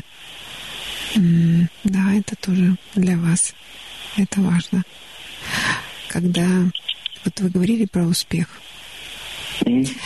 А, ну вот а, Маслоу, известная теперь везде во всем пирамида Маслоу, пирамида потребностей. И у него же есть очень важная работа о, о, об успешных. Он изучал людей успешных, не просто нормальных, а успешных. Он называл их а, самоактуализирующаяся личность. То есть человек успешный — это тот, кто реализовал свой потенциал ну, максимально там. Мне однажды на, на группе э, парень говорит, у меня низкое КПД. Такой запрос был у него. Ну и на сколько процентов? Ну, мы, конечно, тут же по кругу пошли, у кого как, кто как ощущает, какое у кого КПД. А вот, кстати, а вы как ощущаете свое КПД? Сколько процентов? КПД жизни? Да, ну, жизни, работы. Работы, давайте работы. Ну, пусть будет 33%. Вот так вот. Ага. Треть. А треть. По... Треть. А по жизни всего? А я по жизни, ну, по жизни, ну, пусть будет 33. То есть у меня сейчас, наверное, слита угу. работа равно жизни. Угу. Вот момент. Угу. Ну вот, он сам определил, как, по-моему, 70%. Mm-hmm. В среднем в группе было где-то, ну, у меня тоже, по-моему, было где-то 80, 70, 80, вот так. Mm-hmm. Ну, так и было. Я говорю, ну вот, да, от сколько бы хотел? Он говорит, 100. Mm-hmm. Да, ну 100 – это, как известно, вечный двигатель, да? Mm-hmm. То, что в природе невозможно. И Маслоу об этом говорил, что никто не может реализовать все свои возможности. Mm-hmm. Но вот максимально, да, э, то, что э, человек успешный тот, кто реализовал свои возможности. То, на что он способен. И в этом смысле может быть очень успешная домохозяйка и, в общем-то, не очень успешный там директор завода. Это а успешность, она определяется таким все-таки внутренним ощущением, пониманием и знанием себя, своих возможностей, предпочтений и насколько ты их ре- реализуешь. Никто, кроме вас, этого знать не может. Это внутреннее ощущение. Я могу вот это и вот это, и я это делаю, ну, там, на 70, на 80 процентов. Ну, на 100 все равно не получится. И когда м- ты ставишь цель перед собой, ну, как бы стать успешным, ну, будем считать таким, реализовать себя, да, то и ты к этой цели идешь, а, то это дает спокойствие. То есть каждый день ты что-то делаешь, да, чему-то учишься, там, и ты идешь к своей цели. Это дает спокойствие. Вот цель стать самым, а, она, конечно, тревожна. Мало того, что недостижима, она еще и тревожна. Это постоянное сравнение, а, постоянные терзания, зависимость от внешней оценки. Это тревожно. А вот реализовать свои возможности это гораздо спокойнее, но и не менее эффективно, потому что даже в случае, если ты поставишь супер цель там, стать там, с всех времен и народов, но это будет только напрягать. Постоянное сравнение будет забирать энергию, переживания по этому поводу. Вот не самый, вот не совсем. А реализовать свои возможности гораздо более спокойно и эффективно. Ты не дергаешься, ты делаешь свою работу, учишься, расширяешься. Ну, хоть на того же и коуча параллельно можно учиться. Но спокойно, без лихоманки. Не успею. Все равно ваша задача учиться. Ну, да, но знаете, вот тоже интересно, видимо, действительно знаю. Я придумал а, проект, Мгм. да, то есть даже начал что-то делать. Ну, по сути, как раз делиться знаниями. То есть Мгм. не за деньги, а вот, ну, прям делиться. То есть писать, что я понял. У меня есть э, какая-то идея, что, ну, я что-то понял такое, что э, все, дов- ну, не- ну, странно звучит, да, ну, сложно объясняют, вот так вот. То есть у меня есть способ, как я бы сам себе бы объяснил проще всего, вот так вот. Мгм. Вот, и хотел им делиться. Мгм. Вот. Но в какой-то момент у меня возник, во-первых, страх, да, что я, во-первых, э, ну, уже существует много людей, там, психологов, коучеров, ну и так далее, авторов, это раз. Кто я такой, чтобы это делать? Вот. А во-вторых, что у меня нет квалификации, что я там мало что знаю в этой жизни, что есть люди, которые намного лучше меня знают, и, грубо говоря, чему я буду учить. Да, то есть я сам вот от каких-то иллюзий избавился сам, ну там, разобрался. Вот. Но это не для всех актуально, например. М, Прервался звонок, перезвоните, пожалуйста.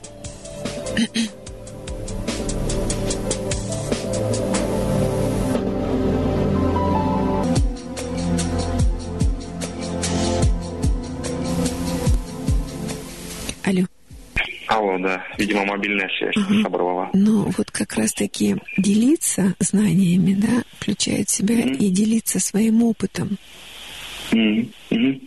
То есть это вполне ну, нормально и не страшно. И никто делиться своим опытом, как я это понял, а, как я это узнал, как я этому научился. Мгм. Очень даже достойная задача и как раз для вас. А в какой форме вы хотели это сделать? А, Я хотел в форме статей сделать, а потом у меня интересует тема счастья. да? Ну, такая.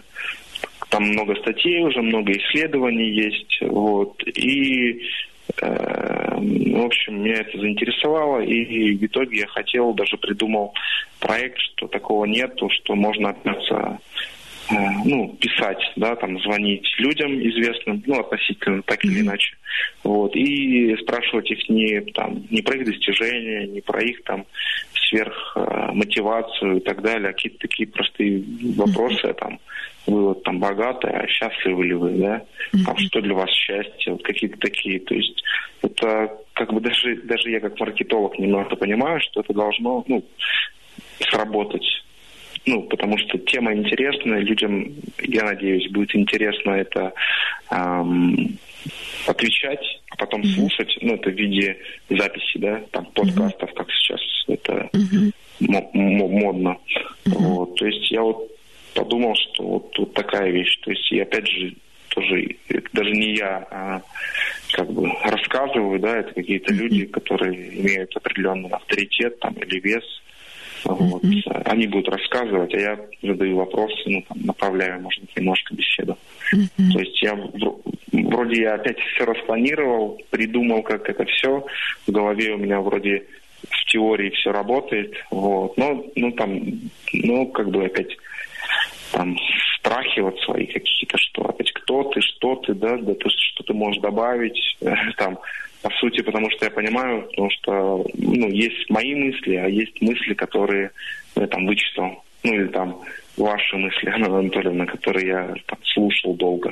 Mm-hmm. Да, то есть какие-то такие вещи, что я, я был, был всегда за какой-то э, честность, да, какую-то вот э, за творчество там с большой буквы Т, то есть э, там плагиат это ну не вариант, да, если ты хочешь пересказать кого-то, то ну как бы мне всегда казалось, что ну там лучше тогда оригинал читать. Если mm-hmm. ты ничего не вносишь, э, вот, но то ну молчи, грубо говоря. Вот у меня вот такая вот идея была, а, а тут я вроде как придумал, что ли, не знаю, понял, mm-hmm. что я что-то могу добавить. Там, немного, вот, но могу. Но я не всегда так думаю. Вот. Угу. а вот, э, да, понимаю страхи. А опять же, в какой форме это вот, технически вы предполагаете осуществить? На сайт, сайт, сайт, на сайте это uh-huh. статьи, ну и там это соцсети, то есть через соцсети, э, ну, статьи, по сути, это текст. А, mm-hmm. да, и другой страх, я же плохо пишу еще.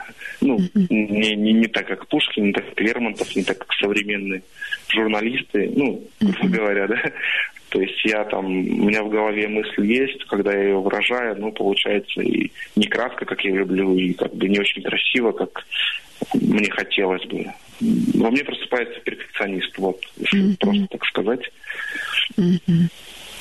Знаете, я когда начала учиться ну, всякому такому рукотворчеству. И ну, там, мастер, которая нас учила, Оксана, мне так понравилось, как она говорила, вот можно так, можно, нужно, нужно так, нужно так, а, вот так лучше, а если ну, вот сделаете вот так, никто не поругает. Ну да. И вот это вот никто не поругает, да, а, мне очень понравилось. Вот если вы или когда вы сделаете такой сайт, никто не будет делиться и давать возможность делиться другим. Ну, делиться своим знанием, пониманием, будете давать возможность делиться другим людям. Никто не поругает вас за то, что вы это сделали. Я понимаю. У меня другое такое внутри возражение.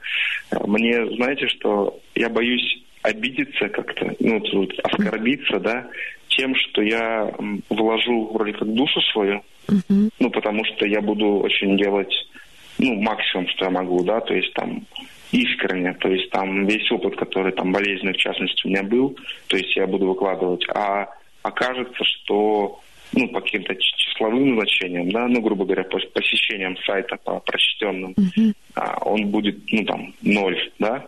Ну, одно дело там, ну, там, сколько-то, кто-то, а будет, ну, там, ноль, грубо говоря. Uh-huh.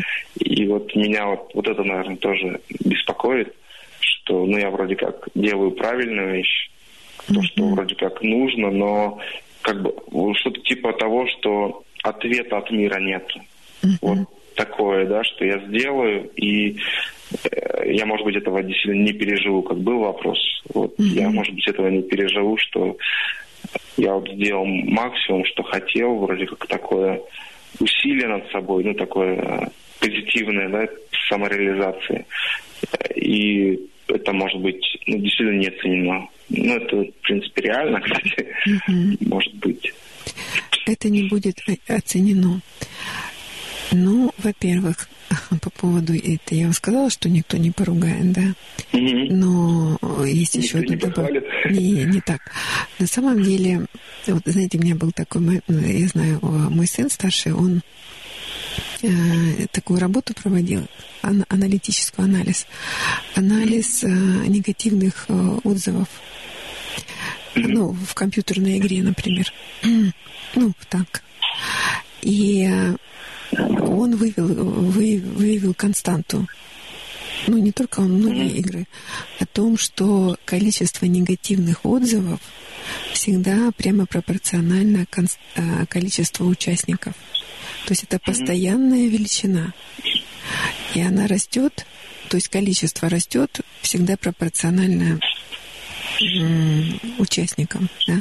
Поэтому ругатели, они, они будут обязательно. Я вот я не их имела в виду, да, то есть какой-то процент он обязательно будет.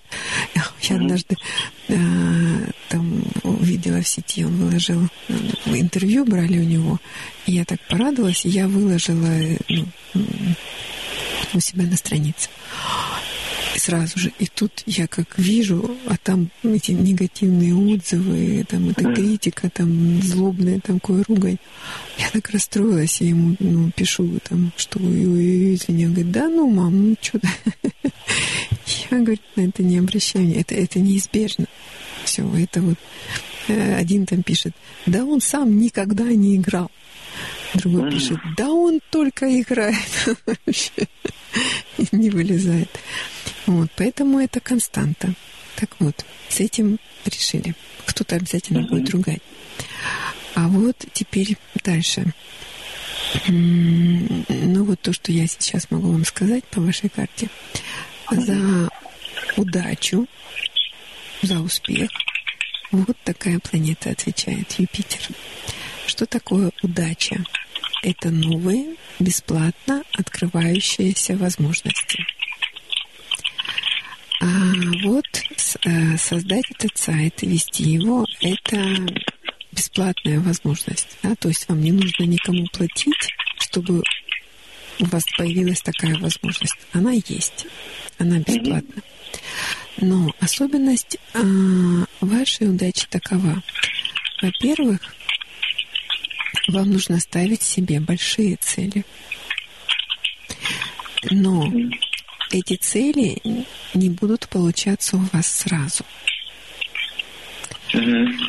А, то есть два-три спотыка, ну вот, скажем так, а, успех приходит тогда, когда пройдено две трети пути. Это понятно? да, отлично. И, ну вот эти две трети, их нужно пройти. Две трети – это когда не будет отзывов, не будет, ну, будет мало, мало, мало, мало, мало, потом вообще нет, потом опять мало, мало. Но в среднем вот такой цикл развития – это 7 лет. И две трети от семи – это сколько? Так, кто у нас математик? Пять, пять где-то, да? Пять, да. Четыре, ну, четыре, четыре, пять, четыре с половиной, пять. Вот четыре с половиной, там, ну, четыре года вы делаете, делаете, делаете, а успех приходит где-то вот к пятому году. Вот такой примерно ваш алгоритм. Похоже вообще на предыдущий ваш опыт?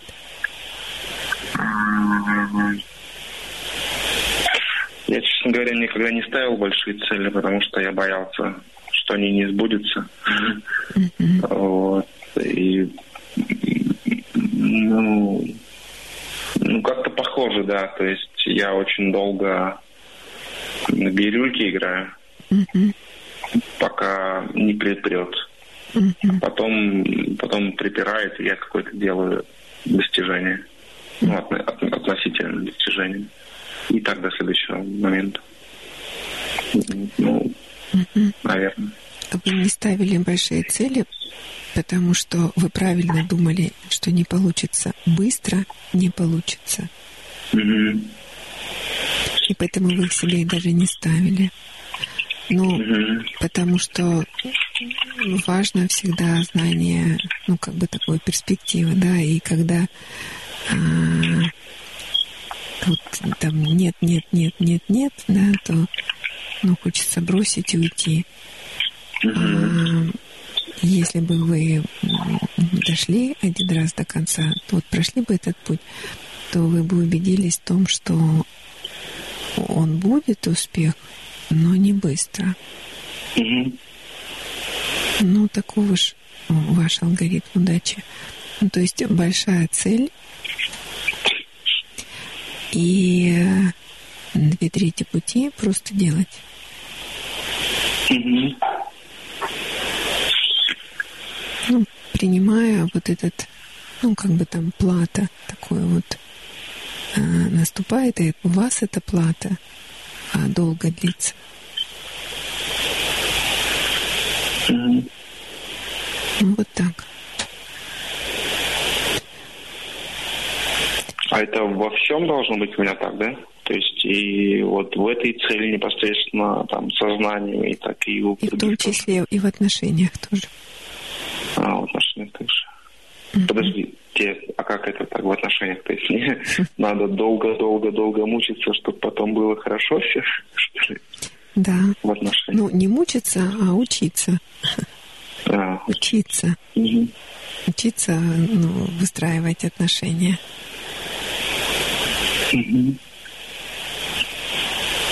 Ну да, то есть накопить какую-то критическую да, массу знаний, опыта.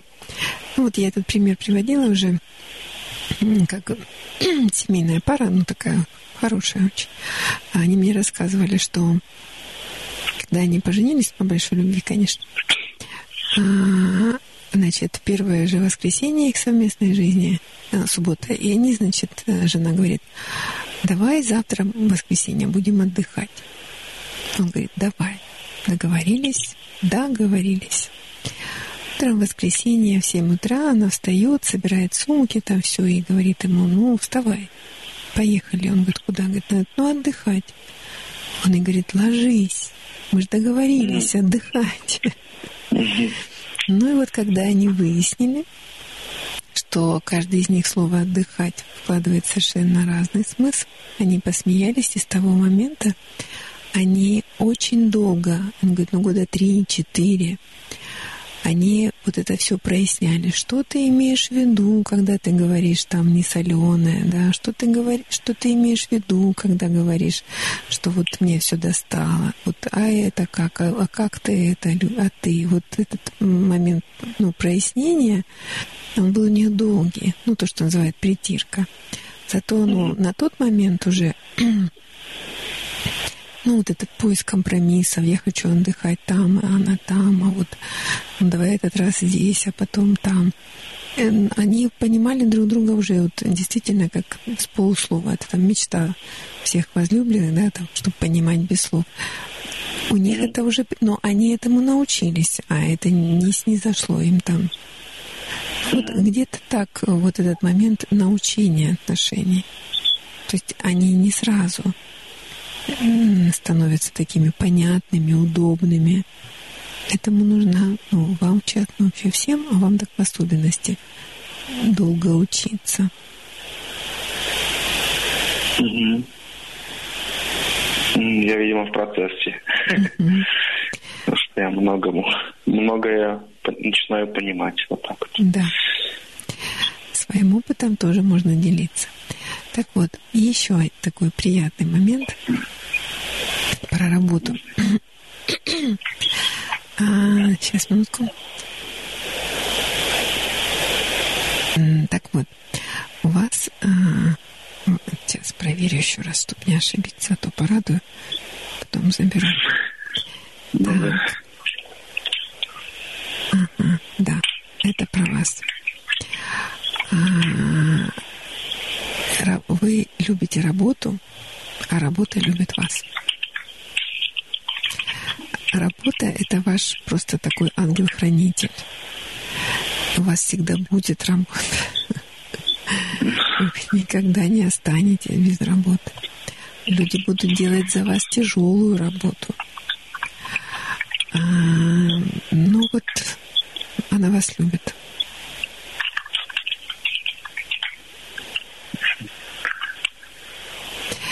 И еще такой момент а, со здоровьем. Как-то вот с медициной у вас хорошие отношения, с врачами.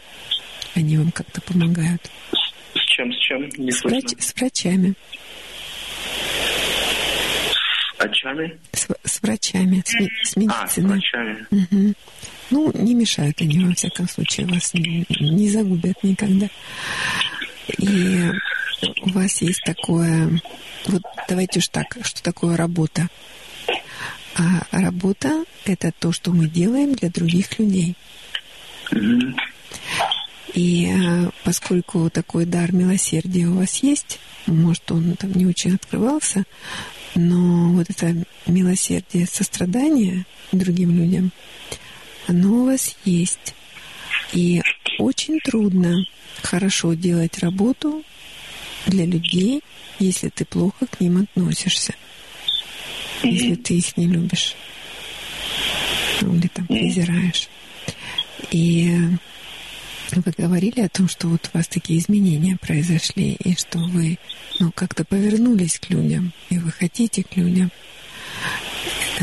Это вот как раз и ну, вот то, о чем я сейчас говорю, это как талант, который нельзя зарывать в землю. Его нужно реализовывать. А вам ну, будет трудно реализовать свой дар, талант, хорошо работать, если вы не будете сострадать людям, ну, если вы не будете такой понимающий, принимающий людей. Угу. Не только сотрудников, но и потребителей вашего продукта. Угу.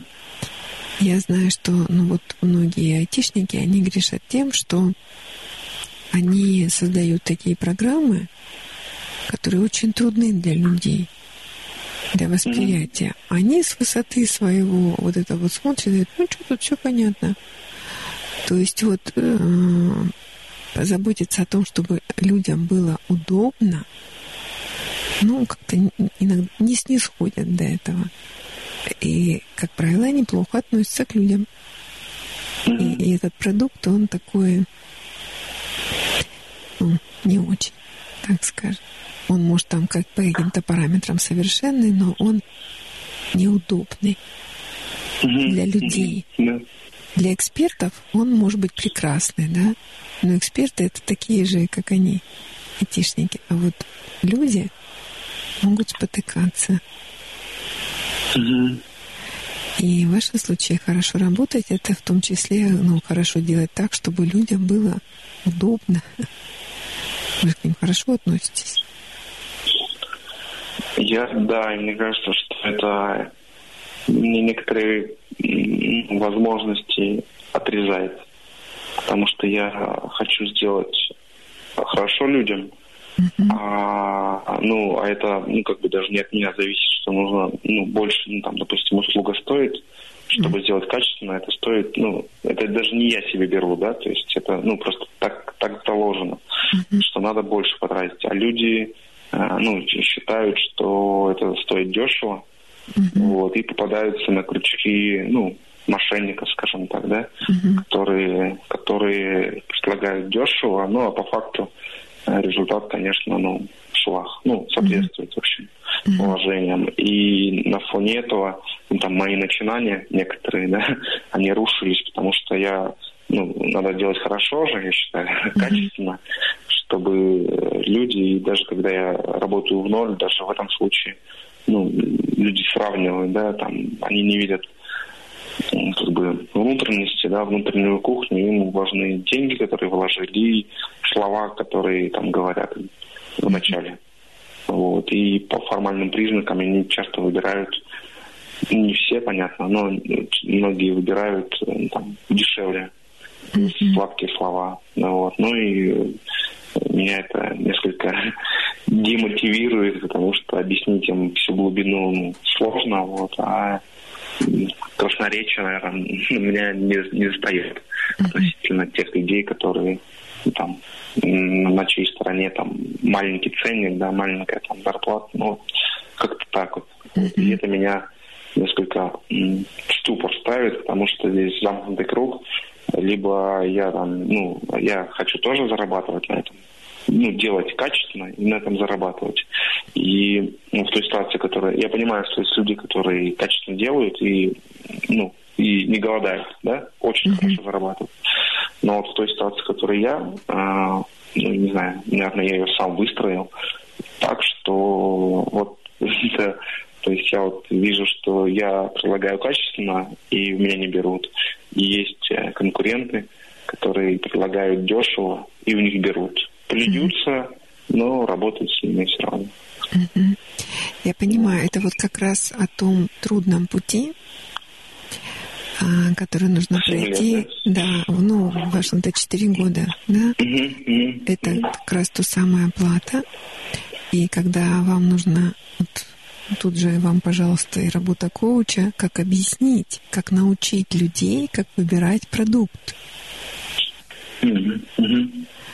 А, ну, в том числе и эксперт, да, то есть, ну, например, никогда не забуду, я была на отдыхе, и а, мой телефон, ну, там iPhone 5, по а он заглючил.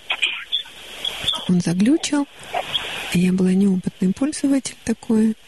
И я зашла, там сервисный был центр, ну, такой дом быта, маленький городок, и там вот, значит, специалисты. Они, значит, посмотрели, покивали, сказали, ну, надо перепрошить. Тысяча рублей. Ну, я как-то вот почувствовала, что-то тут не то.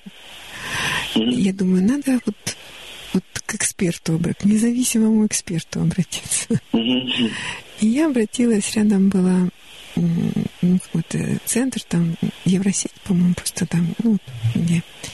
И я к девушке обратилась, показала ей, она говорит, смотрела, говорит, ну да, включила, вы, ну, одновременно включила, вы, выключила одновременно. Он перезагрузился и воскрес. И, а, и я говорю, сколько стоит ваша услуга? Она говорит, да ничего, просто так. Просто там все. Нет, ну, конечно, я и я оставила деньги. А, да, это было не тысяча рублей, но я оставила ну, меньше тысячи. Да? потому что она выступила как честный независимый эксперт. Да, она не заработала тысячу, но э, со временем, да, вот там она заработала нечто большее, авторитет, там, репутацию, да, а, там, качественного, ну, если бы она там ремонтировала, да. А, и вот это и есть долгий путь. А, вы делаете качественный продукт, но пока вы научите людей, как выбирать качественно, пока они убедятся в том, что ваш продукт качественный. Ну, пройдет года четыре. Угу. Ну и ну, пока это есть, будет плата, вот, да. А как цель не, не, не ошибиться? Я не знаю, что значит большая цель. Ну, то есть я не знаю, что такое большая цель, потому что я действительно их не ставил. Ну, как смотрите. не улететь, не улететь в небеса, потому что ну, у меня вот есть такой момент, что если можно фантазировать, то я такое нафантазирую, что ну, это с реальностью Давай, может не очень давайте, коррелироваться. Давайте рассуждать. А, большая цель, ну, она посильная. Ну вот смотрите, а, вы работаете, ну, вы э, фриланс, сейчас работаете наемным работником. Да? Угу. А для наемного работника организовать нечто самому – это большая цель. Ну, например, Здесь не, не то, что организовать большое предприятие, да, uh-huh. или там какой-то сразу так концерн, да, свое, uh-huh. сам. А, ну вот тот же сайт, о котором вы говорите, uh-huh. про счастье. Uh-huh. А, это большая цель. Небольшой сайт, да, а там с, с большим количеством, а я это сделал сам. Mm-hmm. Ну, во-первых, я это сделал, да, я перестала об этом мечтать, а вот как раз-таки мечтать. И, и это и ваше искушение, там, вот, мечтать, мечтать, мечтать. А, как это mm-hmm. будет? Вот, а преодолеть это искушение, перестать мечтать и начать делать самому. Это очень большая цель. Mm-hmm. Вот не было, стало. Никто а, не заставляет, да, никто, а вот я и нужда не заставляет. Угу. А вот взял и сделал то, что мне интересно, но а, сделал. А вот вопрос угу. могу задать да. по сайту прям насчет интересно. Угу. У меня была ну, вот идея изначально, она родилась, что надо ну, мне надо, да. Uh-huh. То есть я люблю, когда очень четко, а, сжато по существу, без воды. Uh-huh. Я са, ну, сам не умею, ну, там вот люблю такие да-да, нет-нет, да, как в одной известной uh-huh. книге. Вот. А в то же время я понимаю, что ну, такие сжатые вещи я понимаю, пройдя определенный опыт, ну, там, большой, в общем, да, то есть меня поймут либо те, которые на моем уровне, ну, многое знают, да, mm-hmm. либо те, кто, ну, для кого мой опыт уже, ну, такой, ну, про пройденный этап, грубо mm-hmm. говоря. А чтобы, ну, рассказать кому-то еще, да, ну, я же хочу помогать, mm-hmm. по сути, мне надо будет это разворачивать. Mm-hmm. А, а разворачивать это там примеры, да, какие-то, ну, тексты как пишутся, да, там есть, наверное, основная мысль, и потом добавляются какие-то там обороты, ну, литература, в общем. Uh-huh. Вот. И а, еще, ну, с точки зрения вот, продвижения сайта, ну, то это поиск, да, чтобы он там uh-huh. был, потому что я же хочу, чтобы, ну, люди хотя бы заходили на него, ну, и понимали, там, нравится им или нет.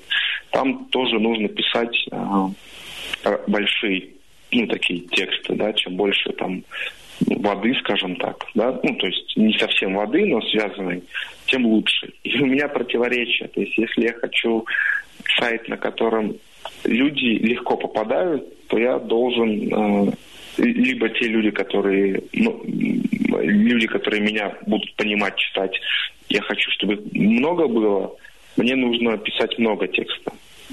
А в то же время изначально вот мысль первая была как раз делать очень кратко, ну то есть сжато, вот прям по существу, то есть чтобы каждое слово, оно значило, да, то есть ни одного лишнего слова, грубо говоря, mm-hmm. что вот, и вот у меня противоречие, то есть, да, как, mm-hmm. как здесь. Знаете, я слушаю, вспомню такая метафора. А, вообще коровы все делятся на мясных и на молочных. Вот есть коровы мясные, а есть молочные. А в советское время э, она же, мы же все нам по силам, и перед советской наукой поставили задание вывести такой сорт коров, чтобы они были и мясные, и молочные. И их вывели, но они были бесплодные. А, также вы, вы не можете сделать сайт всех времен и народов, чтобы он был интересен всем. А сейчас, ну, вы в этом, вы там работаете, в этом клубе вы вращаетесь, вот это новое поколение такое компьютерное, да, а, у них свой язык, свои обороты, они понимают, там все, все сокращено, все. И если вы будете делать так, как вам нравится, то у вас будет аудитория такая же, как вы. Но, Отлично. Да, но вы не сможете сделать так, чтобы и, и было и так, и, ну как, опять же говорю, всех времен и народов, для всех людей, для всех поколений, там, и для разного уровня. Угу. всем не поможешь, да? Ну, в смысле, я, я всем не смогу помочь, вот так. Да, конечно. И вы не сможете всем быть интересным и понятным. Угу. Да. Но есть люди, которые смотрят, э, как это, пусть говорят, и ну, там раз вот такие, да, есть те, кто смотрит, что-то они там даже для себя находят, да. Но есть люди, которые это вообще не смотрят. Ну, тогда они будут ваш сайт читать, те, которые не смотрят.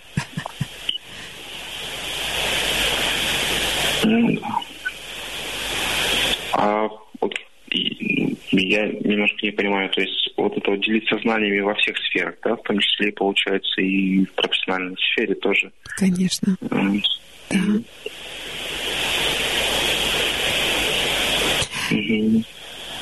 Ну, вот смотрите, я а, а, в какой-то мере пыталась помочь. Ну, я работала с человеком, который как раз вот а, в IT, он программист. И а, у него был выбор, он там, в том числе работы. И а, там в одной работе там один язык программирования, одна задача, в другой другой язык и другая задача. И вот он Мгм. тоже не, не мог сделать выбор. И мне, чтобы ему помочь, нужно было понимать. И он объяснял мне, а в чем разница между этими языками, да? И Мгм. А, для него вот это тоже была задача, как объяснить. И а, мы с ним вот а, том, что помогло мне понять, да, какое его объяснение было мне более понятно. Он рассказывал о том, как он сам это понял. И когда он рассказал то, как он это понял, я тоже это поняла. Но то, каким путем он к этому пониманию пришел. мгм. И это, ну, и профессиональная такая помощь. Как я этим овладел, там, языком. Ну, я условно да, говорю, как я этому научился. Ведь есть всегда много секретов. Есть... Мне мой учитель преподаватель по танцам говорит, так вздыхает, говорит, но тут есть секретик. И он так, ну, вот он подчеркивает, что вот он делится со мной секретом. И он говорит, я вот сам там до этого дошел там полгода, а тут я раз он мне сразу Да, выдает. да. Но во всем есть свои секреты, свои тонкости. И делиться ими, а, это тоже, ну, делиться. Это может быть, ну, опять же, какой-то, ну, для какого-то узкого круга, да, Мгм. который, ну, такой вот этим пользуется. Такой внутренний, внутренний клуб.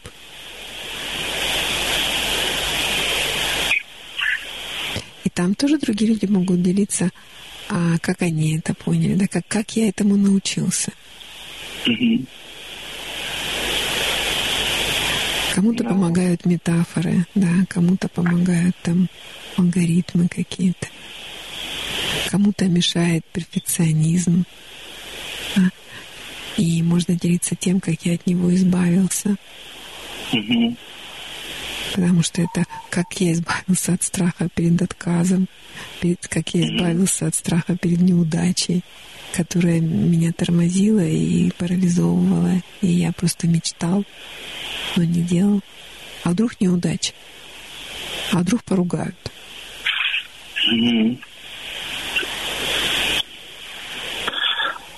А у меня желание было такое, как раз связанное с отказом. Есть, ну, за рубежом курсы известные, а вот, ну, люди заработали денег, не знаю сколько, но по телевизору показывают там, которые сделали курсы очень простые, ну, по работе с отказами. Ну, самое простое, они просто подходили к людям и что-то просили для того, чтобы ну, э, получить отказ. В общем, вот так. То есть это, я так понял, би- бихевиористский подход, вот, э, решение ну, вот этой проблемы. Вот. И Мне это крайне интересно. Я думаю, это мне интересно именно потому, что я какую-то там слабость чувствую в этой сфере и хочу научиться. Да, наверное, так? Да. Не обязательно это надо сделать, раз да, и так заинтересовало меня, ну и судя по задаче Да. жизненной, у меня это, ну, похоже вообще. Ну, если про это, это- эти курсы, да, а, пожалуйста, я могу поделиться с вами, как я работаю с отказами, ну, со страхом отказа, и даже дать вам задание. О, да, я готов. Ага. Ну, хорошо, держитесь. Ну, я сразу хочу сказать, что это не я эту технику придумала, это упражнение, техника народная, как я называю. Ну, многие очень психотерапевты пользуются групповой терапией. А, значит, задание такое. Оно да, глубоко философское, такое традиционное. А, Для человека, ну, во-первых, просите и дадут вам. А, просите это анти... Ну, давайте так сначала формулировка. А, уверенный в себе человек – это тот, кто открыто говорит о том, что он думает, о том, что он чувствует, о том, что он хочет или не хочет, о том, что ему нравится или не нравится в социально приемлемой форме. Уверенный в себе человек открыто просит, неуверенный манипулирует. Так вот, и э, для человека еда ассоциируется, для нас еда – это любовь. Мама кормит, значит любит. Не кормит, не любит. Так вот, и э, смысл этого упражнения в том, чтобы, ну, попросить любовь. Мы, ну, мы все хотим получить любовь, да, чтобы нас любили. Но для того, чтобы получить, надо попросить, надо сказать. И оно, делать его нужно пять раз. А, Значит, заходите в магазин, подходите к продавцу и говорите, здравствуйте, знаете, я очень хочу есть, а у меня совсем нет денег. Дайте мне, пожалуйста, кусочек колбаски.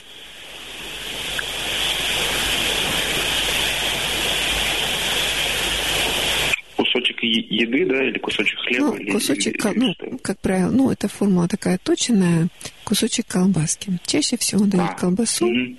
Ну, если Кусочек могут дать там колбасы. пирожок, Мгм. там просить, там что, что дадут. Ну, просить лучше всего колбасу. Мгм, мгм.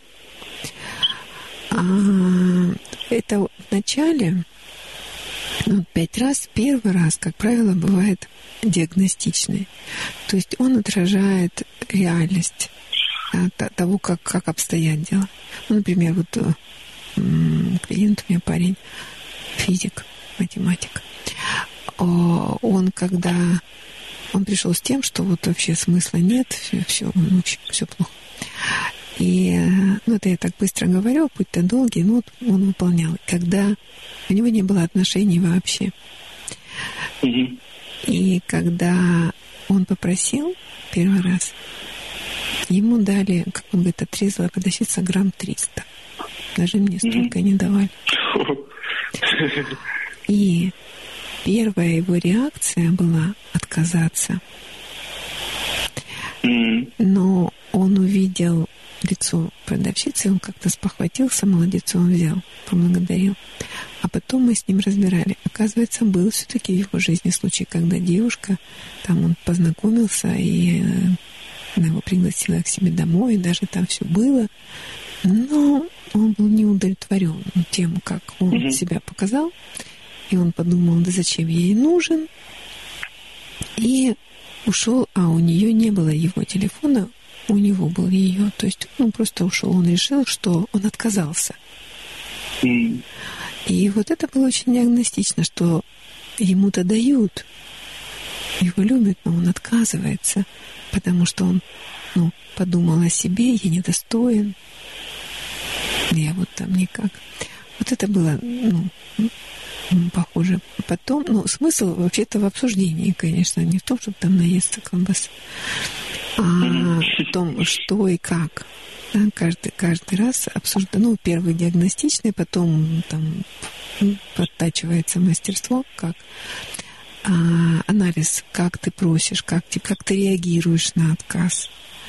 Но я сразу подсказываю, что если отказывают, тогда нужно сказать очень жаль и удалиться. А очень жаль, это я его называю экзистенциальное прости. Если там простите, извините, ну это о том, как будто ты виноват. Но вы не виноват. А вот очень жаль, это о несовершенстве бытия. Очень жаль. Ну, следующий этап потом в этой работе, ну, как правило, я разбираю это вот там по мере обсуждения, но скажу сразу, это благодарность. Вот о чем я иногда так бьюсь. Ну вот хорошо, там мужчина делал, говорит, пять раз ему дали, все классно. Я говорю, ну, все. А он все, я говорю, ну как, а дальше что? Ну, это что, все, мне же дали. Я говорю, ну а потом что? Надо. Ну а что надо? Мне ждали все. А благодарность. А что, мне что так дали? Ну, вот потом тоже там на вождение надо пойти и вернуться тому, кто тебе дал, а, поблагодарить. То есть, ну, какие яблоко или ну что-то такое вот отдать. Потому что без, если тебе помогают бескорыстно, это не освобождает тебя от необходимости быть благодарным. И для многих людей быть благодарным, ему, например, он там одной продавщице так и не смог вручить, потому что вот, ну, как-то вот не получается у него заставить. Mm-hmm. Вот. Но он и правда такой не очень благодарный. Так вот, это такой тренинг взаимодействия. Как просить, как получать отказ и принимать его. Может, у нее десятый сегодня уже. Может, у нее закончился лимит благотворительности. Mm-hmm. Ну, вот понимание такое. И как быть благодарным? Как быть благодарным? Ну, вот такое. Да, спасибо, буду делать. Хорошо, тогда позвоните, расскажете. Да, обязательно. Читайте. Спасибо большое, Анна Анатольевна. Вот. Хорошо. Спасибо огромное. На здоровье. Хорошего вам вечера. Вот, ну, ночью уже, наверное, хорошей работы. Буду слушать, продолжать. Ночные разговоры через две недели я позвоню, отчитаюсь, как это было, что я понял. И что я сделал. И, да, что я сделал, что я понял. Виду да. с этим. Ввиду этого. Спасибо большое, Анна Подождите, вы мне пришлите смс-сообщением время рождения, когда узнаете? А, а я вот все, что знал, я сказал. То есть а, мне мама сказала, точнее, что нет. записали. А, вот так, 23, все поняла, вспомнила, не записала. Да, что записали, ну, там, в 5 минут, что ли, меня, а, угу. ну, родился там пока там, то есть все, ну, она говорит, где-то вот, вот прям в полночь. Mm-hmm. Мама говорит, в полночь прям. А, хорошо, ну тогда я подготовлюсь. О, хорошо, спасибо mm-hmm. большое, Анна Парана. До свидания. Спасибо за звонок. Мне было интересно. Надеюсь, что вам полезно. Ну, продолжаем нашу программу Ночной разговор с Анной Панковой, врачом-психотерапевтом. В ночном эфире нашего рок-радио «Тихий дон». И пока я жду вашего звонка по телефону 2 56 73 76 и 8 903 406 73 76. Я жду, а вы звоните.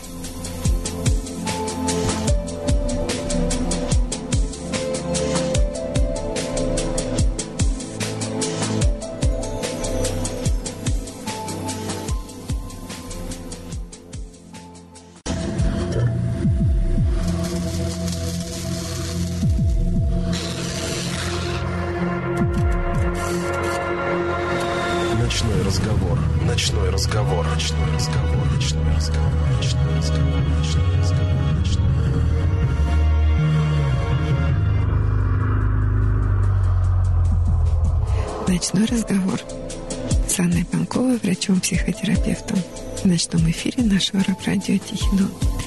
И пока я жду вашего звонка по телефону 8 903 406 73 76 и 256 73 76. И я его жду, но пока вернемся к чтению книги «Освобождение от созависимости». Я начала в прошлой и позапрошлой передаче, сейчас в ожидании можем продолжить. Совсем недолго, 15 минут. Автор Берри Уайнхолд и Дженни Уан Уайнхолд. Господи, какие же а, не в два часа ночи, да. Уайнхолд. Да. Спасибо, Ваня. Напомнили. Цитирование. Так. А, освобождение от созависимости. Постарайтесь осознать, насколько вы созависимы. А, проверка своих личных качеств может помочь вам определить степень созависимости вашей жизни. Пожалуйста, ответьте на все вопросы правдиво. Обычно первый ответ, который пришел вам в голову, является самым правдивым и самым точным. А типичные характеристики созависимых людей.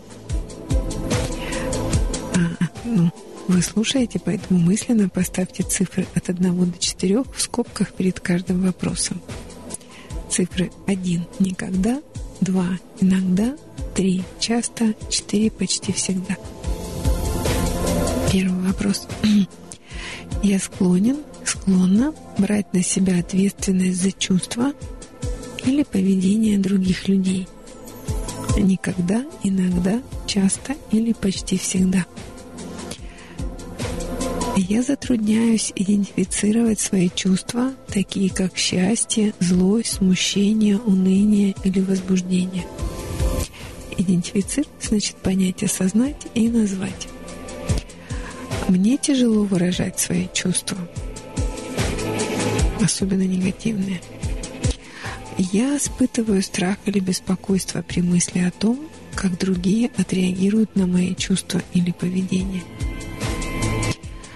я свожу к минимуму проблемы и отрицаю или изменяю правду о чувствах или поведении людей, с которыми я общаюсь.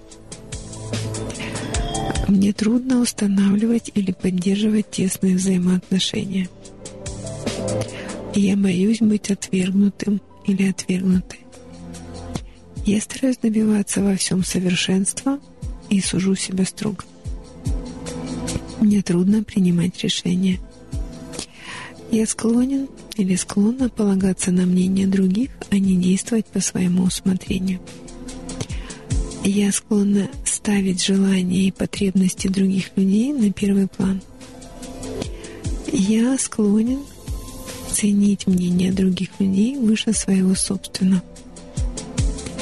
Мое ощущение собственного достоинства идет извне, в зависимости от мнения или действий других людей – которые, как мне кажется, больше в этом разбираются. На сегодня в разговоре это звучало. Я нахожу, что тяжело быть уязвимым, уязвимой и просить о помощи. Просить колбаску – это верный способ излечения. Я всегда подвергаюсь контролю или стремлюсь контролировать. И наоборот, всегда слежу за тем, чтобы никогда не оказаться ответственным или ответственной. Я слишком лоялен к другим, даже в том случае, когда эта лояльность не оправдывается. У меня привычка рассматривать ситуации по принципу «все или ничего». Я очень толерантен или толерантна и непоследов к непоследовательности и, и смешанным поручениям. Ну, то есть таким взаимно исключающим сигналом на месте стой, шагом марш. Пойди принеси, зачем пришел, зачем принес. В моей жизни происходят эмоциональные кризисы и хаос.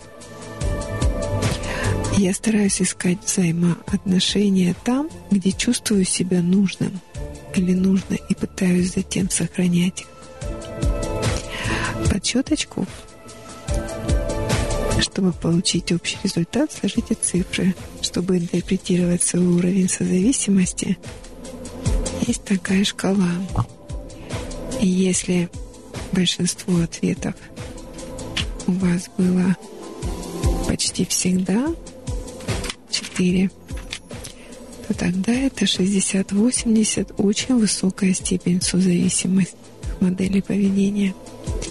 40-59 высокая степень, 30-39 средняя и 20-29 очень мало созависимых или высокая степень а, противоположной модели. А, медицинская модель созависимости. Обзор традиционных подходов, то есть как лечить. Как лечить. Сейчас, минутку. А, большинство врачей а, определяют созависимость как первичную болезнь, у которой есть начало – определенное течение и предсказуемый конец. Очень многие врачи считают эту болезнь неизлечимой. Людям, которым поставлен диагноз созависимость, говорят, что они могут надеяться лишь на то, что продвинутся к стадии выздоровления, но никогда полностью выздоровевшими не станут. Это положение распространяется главным образом на область зависимости – потому что изучение созависимости, которое когда-то было названо соалкоголизмом, уходит своими корнями в исследование алкоголизма. Сейчас алкоголизм рассматривается Американской медицинской ассоциацией как первичная болезнь, от которой невозможно вылечиться полностью. Общество анонимных алкоголиков, образовавшееся в конце 30-х годов, разработала ряд ключевых тезисов об алкоголизме, согласно которым в начале полное выздоровление рассматривалось как достижимый результат. В те годы различные формы медикаментозного лечения алкоголизма служили дополнением к подходу анонимных алкоголиков. Тем не менее, в течение нескольких десятков лет способы лечения алкоголиков как жертв неизлечимой болезни стали преобладающими – такой же подход использовался не только при лечении алкоголизма, но и при лечении расстройств, связанных с избыточным потреблением пищи, страстью к азартным играм, созависимости и другим зависимостям.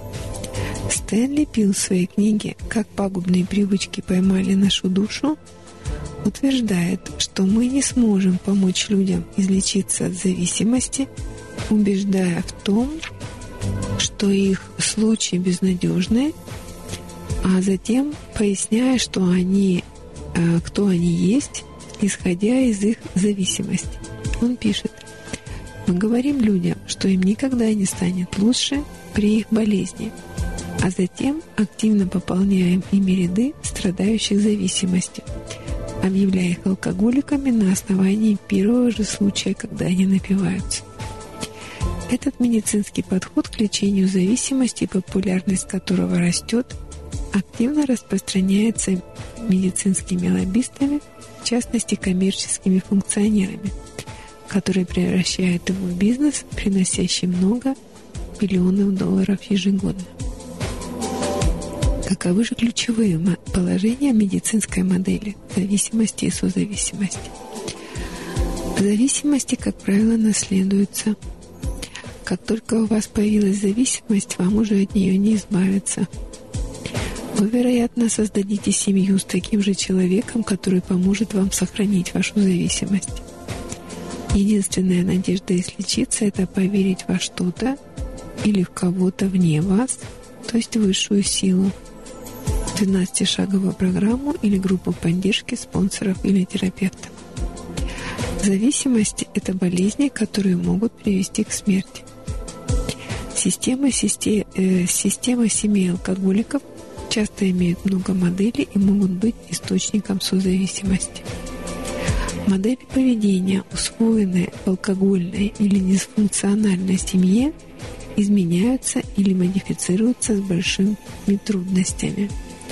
Вас всегда будут считать жертвой вашей зависимости.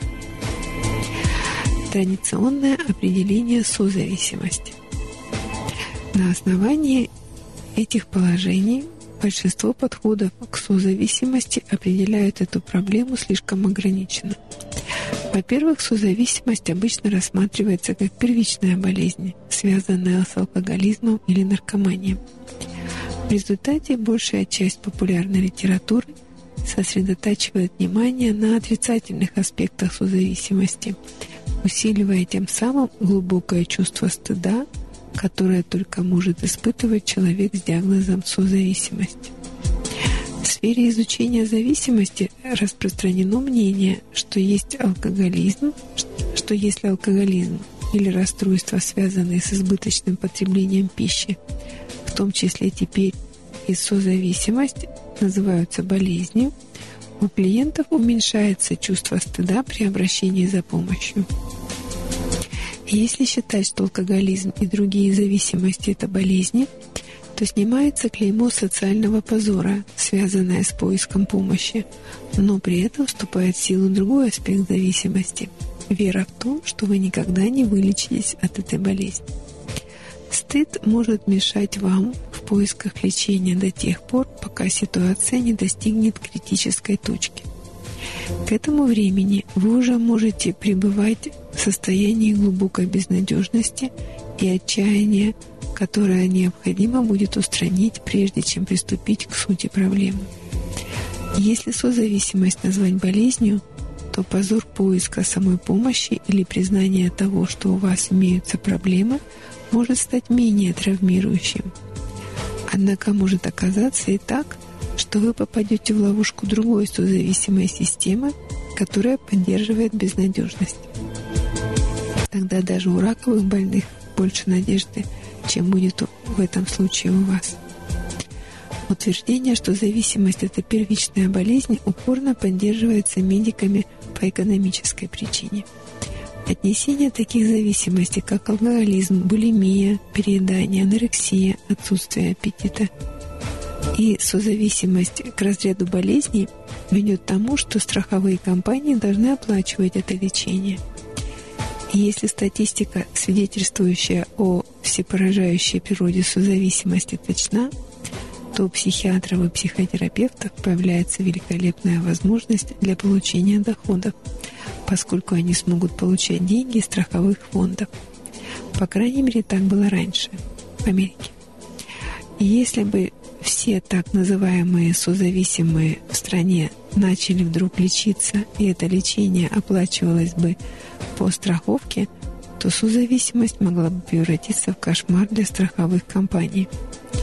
Кроме того, такое положение могло бы привести к коллапсу, э, коллапсу всей системы страхования здоровья. Случись это, последовал бы коллапс медицинской промышленности, которая широко финансирует страховую, финансируется в страховой отрасли. Поэтому чрезвычайно важно учитывать, какое позитивное влияние оказывает утверждение о том, что созависимость излечима, и заниматься поисками подхода к лечению. Пример из практики. А, борьба Элен с анорексией как болезнью иллюстрирует эту точку зрения – в детстве она несколько раз пережила травматический шок. Вначале автомобильная авария, в которой была разбита их машина. Затем вин сгоревшего дома, когда их семья вернулась из загородной поездки. И, наконец, яростные скандалы родителей, завершившиеся мучительным разводом. Элен изо всех сил старалась быть идеальной дочерью, надеясь, что, став идеальной, она каким-то образом сможет предотвратить семейные катастрофы. К моменту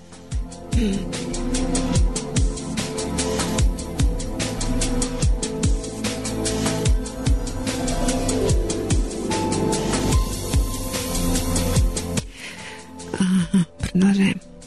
К моменту окончания средней школы девушка была такой худой, что мать начала опасаться за ее здоровье. Она пыталась лечить Елен у разных терапевтов, но врачи сосредотачивали свое внимание лишь на отдельных симптомах. После нескольких месяцев безуспешного амбулаторного лечения Элен еще больше потеряла в весе, и тогда ее мать убедили, что дочери необходима госпитализация. Госпиталь находился в большом городе, в нескольких сотнях миль от их дома. Пациенты жили в ней по несколько месяцев подряд, проходя дорогостоящую программу восстановления, частично субсидируемую страховкой. Программа основывалась на медицинских аспектах болезни, была насыщена медицинскими и психологическими тестами и предусматривала прием различных лекарственных средств. В этой клинике, построенной специально для лечения расстройств, связанных с приемом пищи, была создана домашняя обстановка. Лечение обходилось в среднем 500 долларов в день и длилось около 6 недель, что составляло в сумме 20 а, тысяч долларов за курс лечения. Мать Элен, убежденная авторитарным стилем врача и предыдущим безуспешным лечением, согласилась на шестинедельную госпитализацию дочери. Элен пришлось забрать из школы в самом конце учебного года и разлучить с семьей. Ее матери необходимо было совершать длительные поездки, чтобы навещать дочь и платить крупные суммы, так как страховка не покрывала всех расходов за лечение. В результате Элен уступила настоятельным просьбам своего доктора и матери и стала более регулярно принимать пищу. Она продолжала принимать лекарства и проходить курс лечения, который способствовал еще большему ограничению ее самостоятельности. Дальнейшая перспектива судьбы Элен была непредсказуема, поскольку лечили только симптомы болезни. Можно предположить, что она, скорее всего, останется созависимой, излечившись от анорексии и будет продолжать вести ограниченный образ жизни дома, где мать и доктора будут управлять ее здоровьем и контролировать ее жизнь. А вместо того, чтобы считать Элен идентифицированным пациентом в семье и лечить ее индивидуальные симптомы, целесообразнее было бы лечить всю ее семью. Рассматриваем звонок. Хорошо, остановимся. Да. Алло. Да. Здравствуйте, Анна, Анатольевна. Да, здравствуйте, рада вас Александр. Да. Ну, я просто вот сидел, вот сейчас э, сидел, сидел на посту, слушал парня. Mm-hmm. И вот что-то так вот ну, мне захотелось позвонить и сказать, что, наверное, все-таки ну, где-то э, любимая работа это где-то отдушина.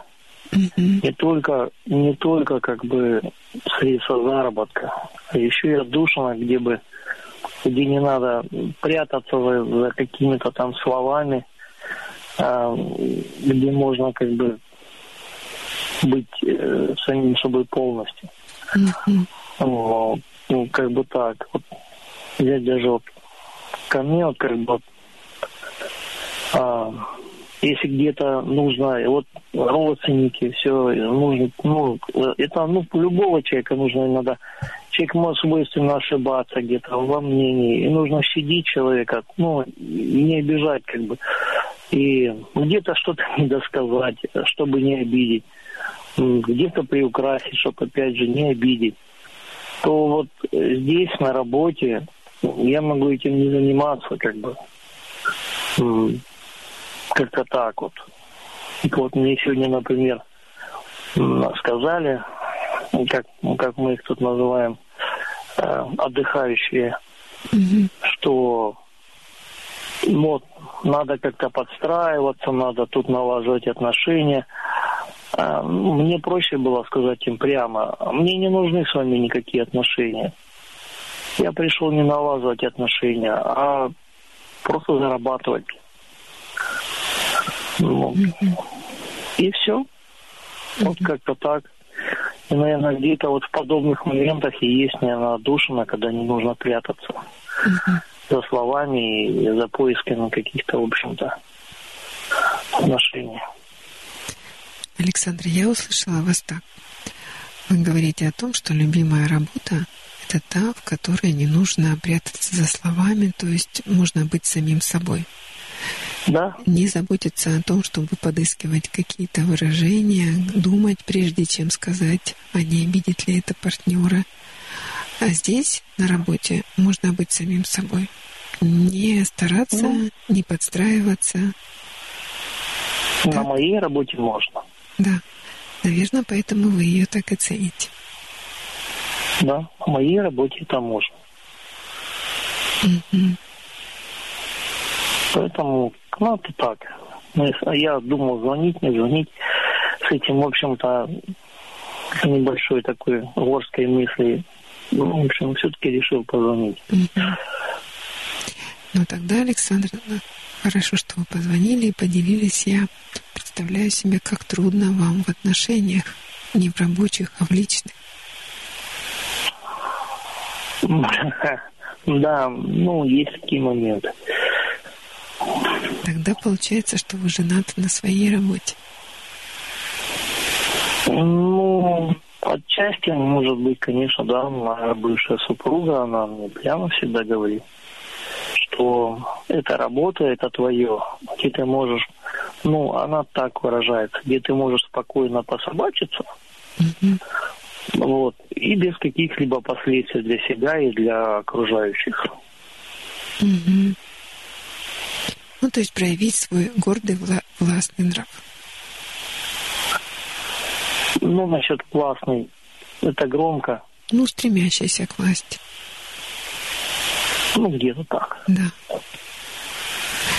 Ну, если это так, то надеюсь, что работа отвечает вам благодарностью. Ну, то есть она вас ценит. Более того, тут еще момент такой, что вот э, как бы вот еще там был задет в разговоре момент, что вот ну мне не нравится вот эта работа, я ну я хожу, потому что вот только. А, я тоже иногда иногда возмущаюсь, говорю, вот нет, вот как тут плохо, как все нехорошо, как мне все надоело, вот ну все, все, все, все, все как бы, ну в общем плохо. При этом я в следующий день там нужно, я опять иду, иду с удовольствием. Как бы я ни возмущался вчера, допустим. И так каждый день, и вот уже в течение порядка 20 лет. Ну, не, конечно, не каждый день я работаю, но тем не менее. Так. Знаете, вот есть такое понятие, как профессиональный отпечаток. Ну, в медицине его называют профессиональный кретинизм. ну, то есть, когда то, чем ты занимаешься, накладывает на тебя отпечаток. И может быть так, что эта работа, на которой вы можете позволить себе быть самим собой, и так долго она накладывает отпечаток на ваши личные отношения. Ну, я как-то это как-то не проводил параллели, не буду врать. Я не пытался проводить параллели работы и личных отношений. Ну, вот, ну, наверное, конечно, любая работа оставляет отпечаток, как бы вот э, на данный момент, э, как ни крути, она действительно оставляет, потому что вот у меня тут многие коллеги, ну, они э, бывшие сотрудники системы МВД и так далее. И как ни крути, ребята все хорошие, но вот этот вот, ну, как бы, та работа, которая была, она все-таки оставляет, и они даже сейчас все равно со всеми отпечатками вот сотрудника МВД. Хотя уже как бы не являются практически такими. Mm-hmm. Вот, конечно, оставляет. Ну, как насчет, как, ну, как это проводить параллель с личным, ну, пока я еще не задумывался. Хотя, наверное, может быть, стоит. Ну, например, там требовательность, нетерпимость, бескомпромиссность, нежелание идти уступать. Ну, это было такое.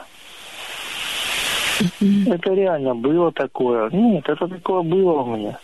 Действительно, какая-то ну, такая требовательность, э, была такая, не то что даже нетерпимость, а так, скажем так, нетерпеливость больше, так скажем. Вот так бы точнее было. То есть, ну, вот как-то вот, вот сейчас, сейчас, сейчас, вот выньте и положьте сейчас. Вот. Если не сейчас, то как бы это уже, а, уже не то. Вот. Такое было, из-за этого я потерял, собственно, по факту, собственно, как таковой. Я потерял 12 лет а, отношений, больше даже, больше 12 лет отношений хороших потерял. Ну, сейчас он, конечно, сейчас уже ушло немножко так, ослабилось, так скажем, прижалась, придавилась как-то, как-то, ну, в общем, так. Ну, такое было. Так, да. Ну, хорошо, что вы это осознаете, может быть, в следующих отношениях будете смягчать. Не-не-не, не, не, все уже как бы, это уже тема закрыта.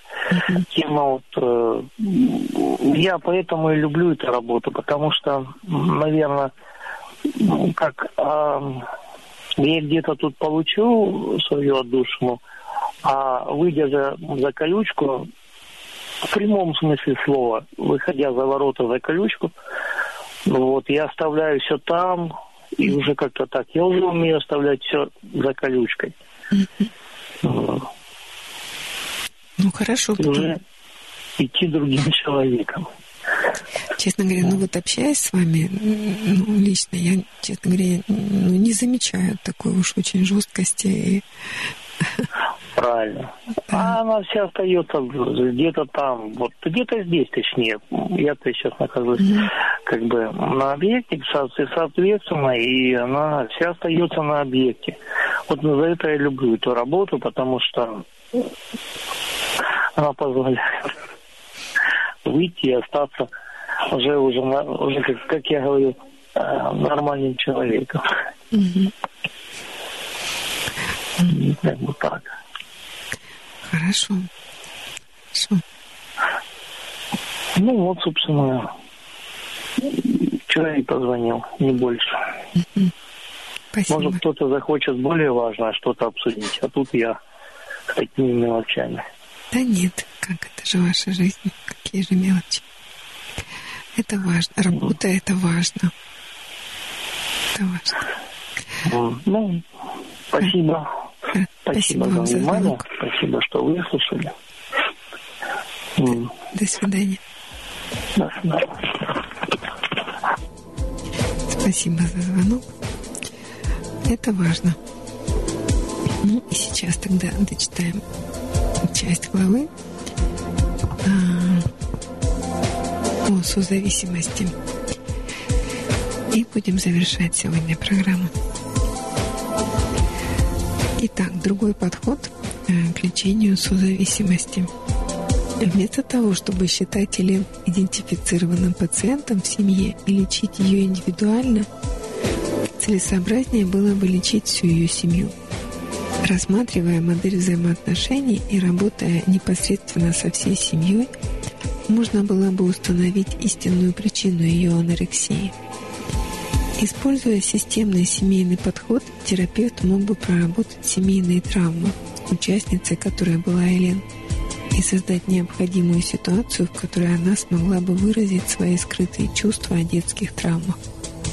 Кроме того, это могло бы обеспечить ей поддержку, необходимую для завершения своего психологического рождения. Тогда ей не нужно было бы прибегать к бунтарскому, дисфункциональному поведению – для отделения от семьи. Системный подход к работе с семьей можно было бы использовать амбулаторно. Психотерапевт мог бы прибегнуть и к медикаментозной поддержке, если бы счел ее полезной или необходимой. С другой стороны, это позволило бы Элен оставаться дома и завершить свою психологическую работу с людьми, которые способствовали возникновению ее болезни, созависимости. При первом подходе лечили только одну Елен, тем самым затрудняя ее возвращение в семью. Такой подход явился всего лишь повторным проигрыванием ситуации потери и заброшенности, которую она испытывала в детстве и не оставил почти никакой надежды на выздоровление. В связи с системой природной зависимости, э, системой, системной природой зависимости, люди, которые пытаются изменить свое «я», часто встречают сопротивление со стороны родителей, супругов или детей – один выздоравливающий алкоголик испытывал много соблазнов, ведущих к сильной попойке. Последний из них привел его к госпитализации на 6 месяцев. И в результате развода он потерял жену и детей, прежде чем сам наконец признал, что у него проблема с выпивкой. Услышав это признание, его жена сказала, «Дорогой, у тебя не было проблемы с выпивкой. Ты не мог управлять своим гневом. Даже его родители и друзья были не согласны с тем, что он признал себя алкоголиком и пытался, а, пытались разубедить его. Люди, соединенные с зависимой связью, не желают что-либо менять в своих отношениях. Они боятся, что любая перемена приведет их к тому, что им самим придется заботиться о себе. Этот рискованный шаг большинство созависимых делать не хотели. Здесь я хочу привести пример – из, из своей практики. Я это наблюдала ну, своими глазами, когда работала а, наркологом, психиатром, психотерапевтом в районной больнице. И мы жили в воинской части. И ко мне обратилась соседка с помощью помочь. Вот муж пьет. И она очень много жаловалась и все были в курсе и знали о том, что он там пьет как он творяет. И прошел курс лечения, и он не пьет. И когда он перестал пить, то вдруг он увидел, что она плохая хозяйка, что она не готовит, деньги улетают неизвестно куда. Он завел хозяйство подсобное – ну, надо же куда девать время силы. Ему это понравилось, он очень охотно этим занимался. Естественно, прикликал ее к этой работе. Все эти изменения, которые произошли с ним, и он перестал на что жаловаться. Раньше она была героиней всех там собраний, и все там жалобы были, она привлекала к себе внимание, там устраивала такие заполошенные истерики. А тут жаловаться не на что все ее недостатки выявились. И через 9 месяцев она ему сказала, а ничего Панкова тебя не вылечила. Это она тебя обманула. Это она тебе там просто показала и все. И он запил. То есть она сама, а, как часть этой системы, в которой она ну, испытывала выгоду от того, что он пьет, вернулась к этой выгоде. И когда он запил, опять она стала во всем права, а он во всем совсем не прав.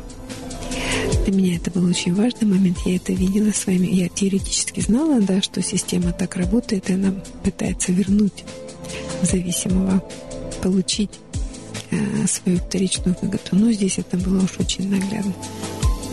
Просто четко классическая картина. Вот такой пример. Ну, поскольку те, кто хотели позвонить, позвонили, те, кто хотели послушать, послушали. И на сегодня мы завершаем программу «Ночной разговор».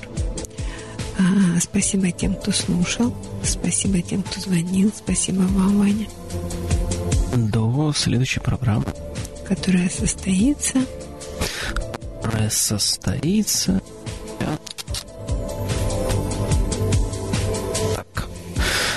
будет лучше. Так, сейчас скажу 15 сентября. До 15 сентября. До свидания.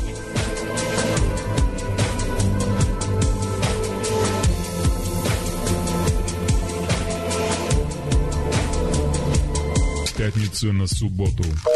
Мы должны прекратить наши отношения. Я говорю, а почему? Он говорит, а мне с тобой плохо. В эфире «Ночной разговор».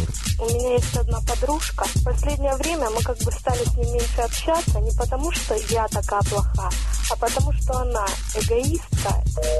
Все то, что не услышишь днем, все то, что можно сказать ночью в прямом эфире. Это очень быстро влюбляться в девушек не стоит. Из-за этого потом возникает очень много проблем. Всю ночь с вами врач-психотерапевт Анна Панкова. Программа выходит в первую и третью пятницу с 23 часов.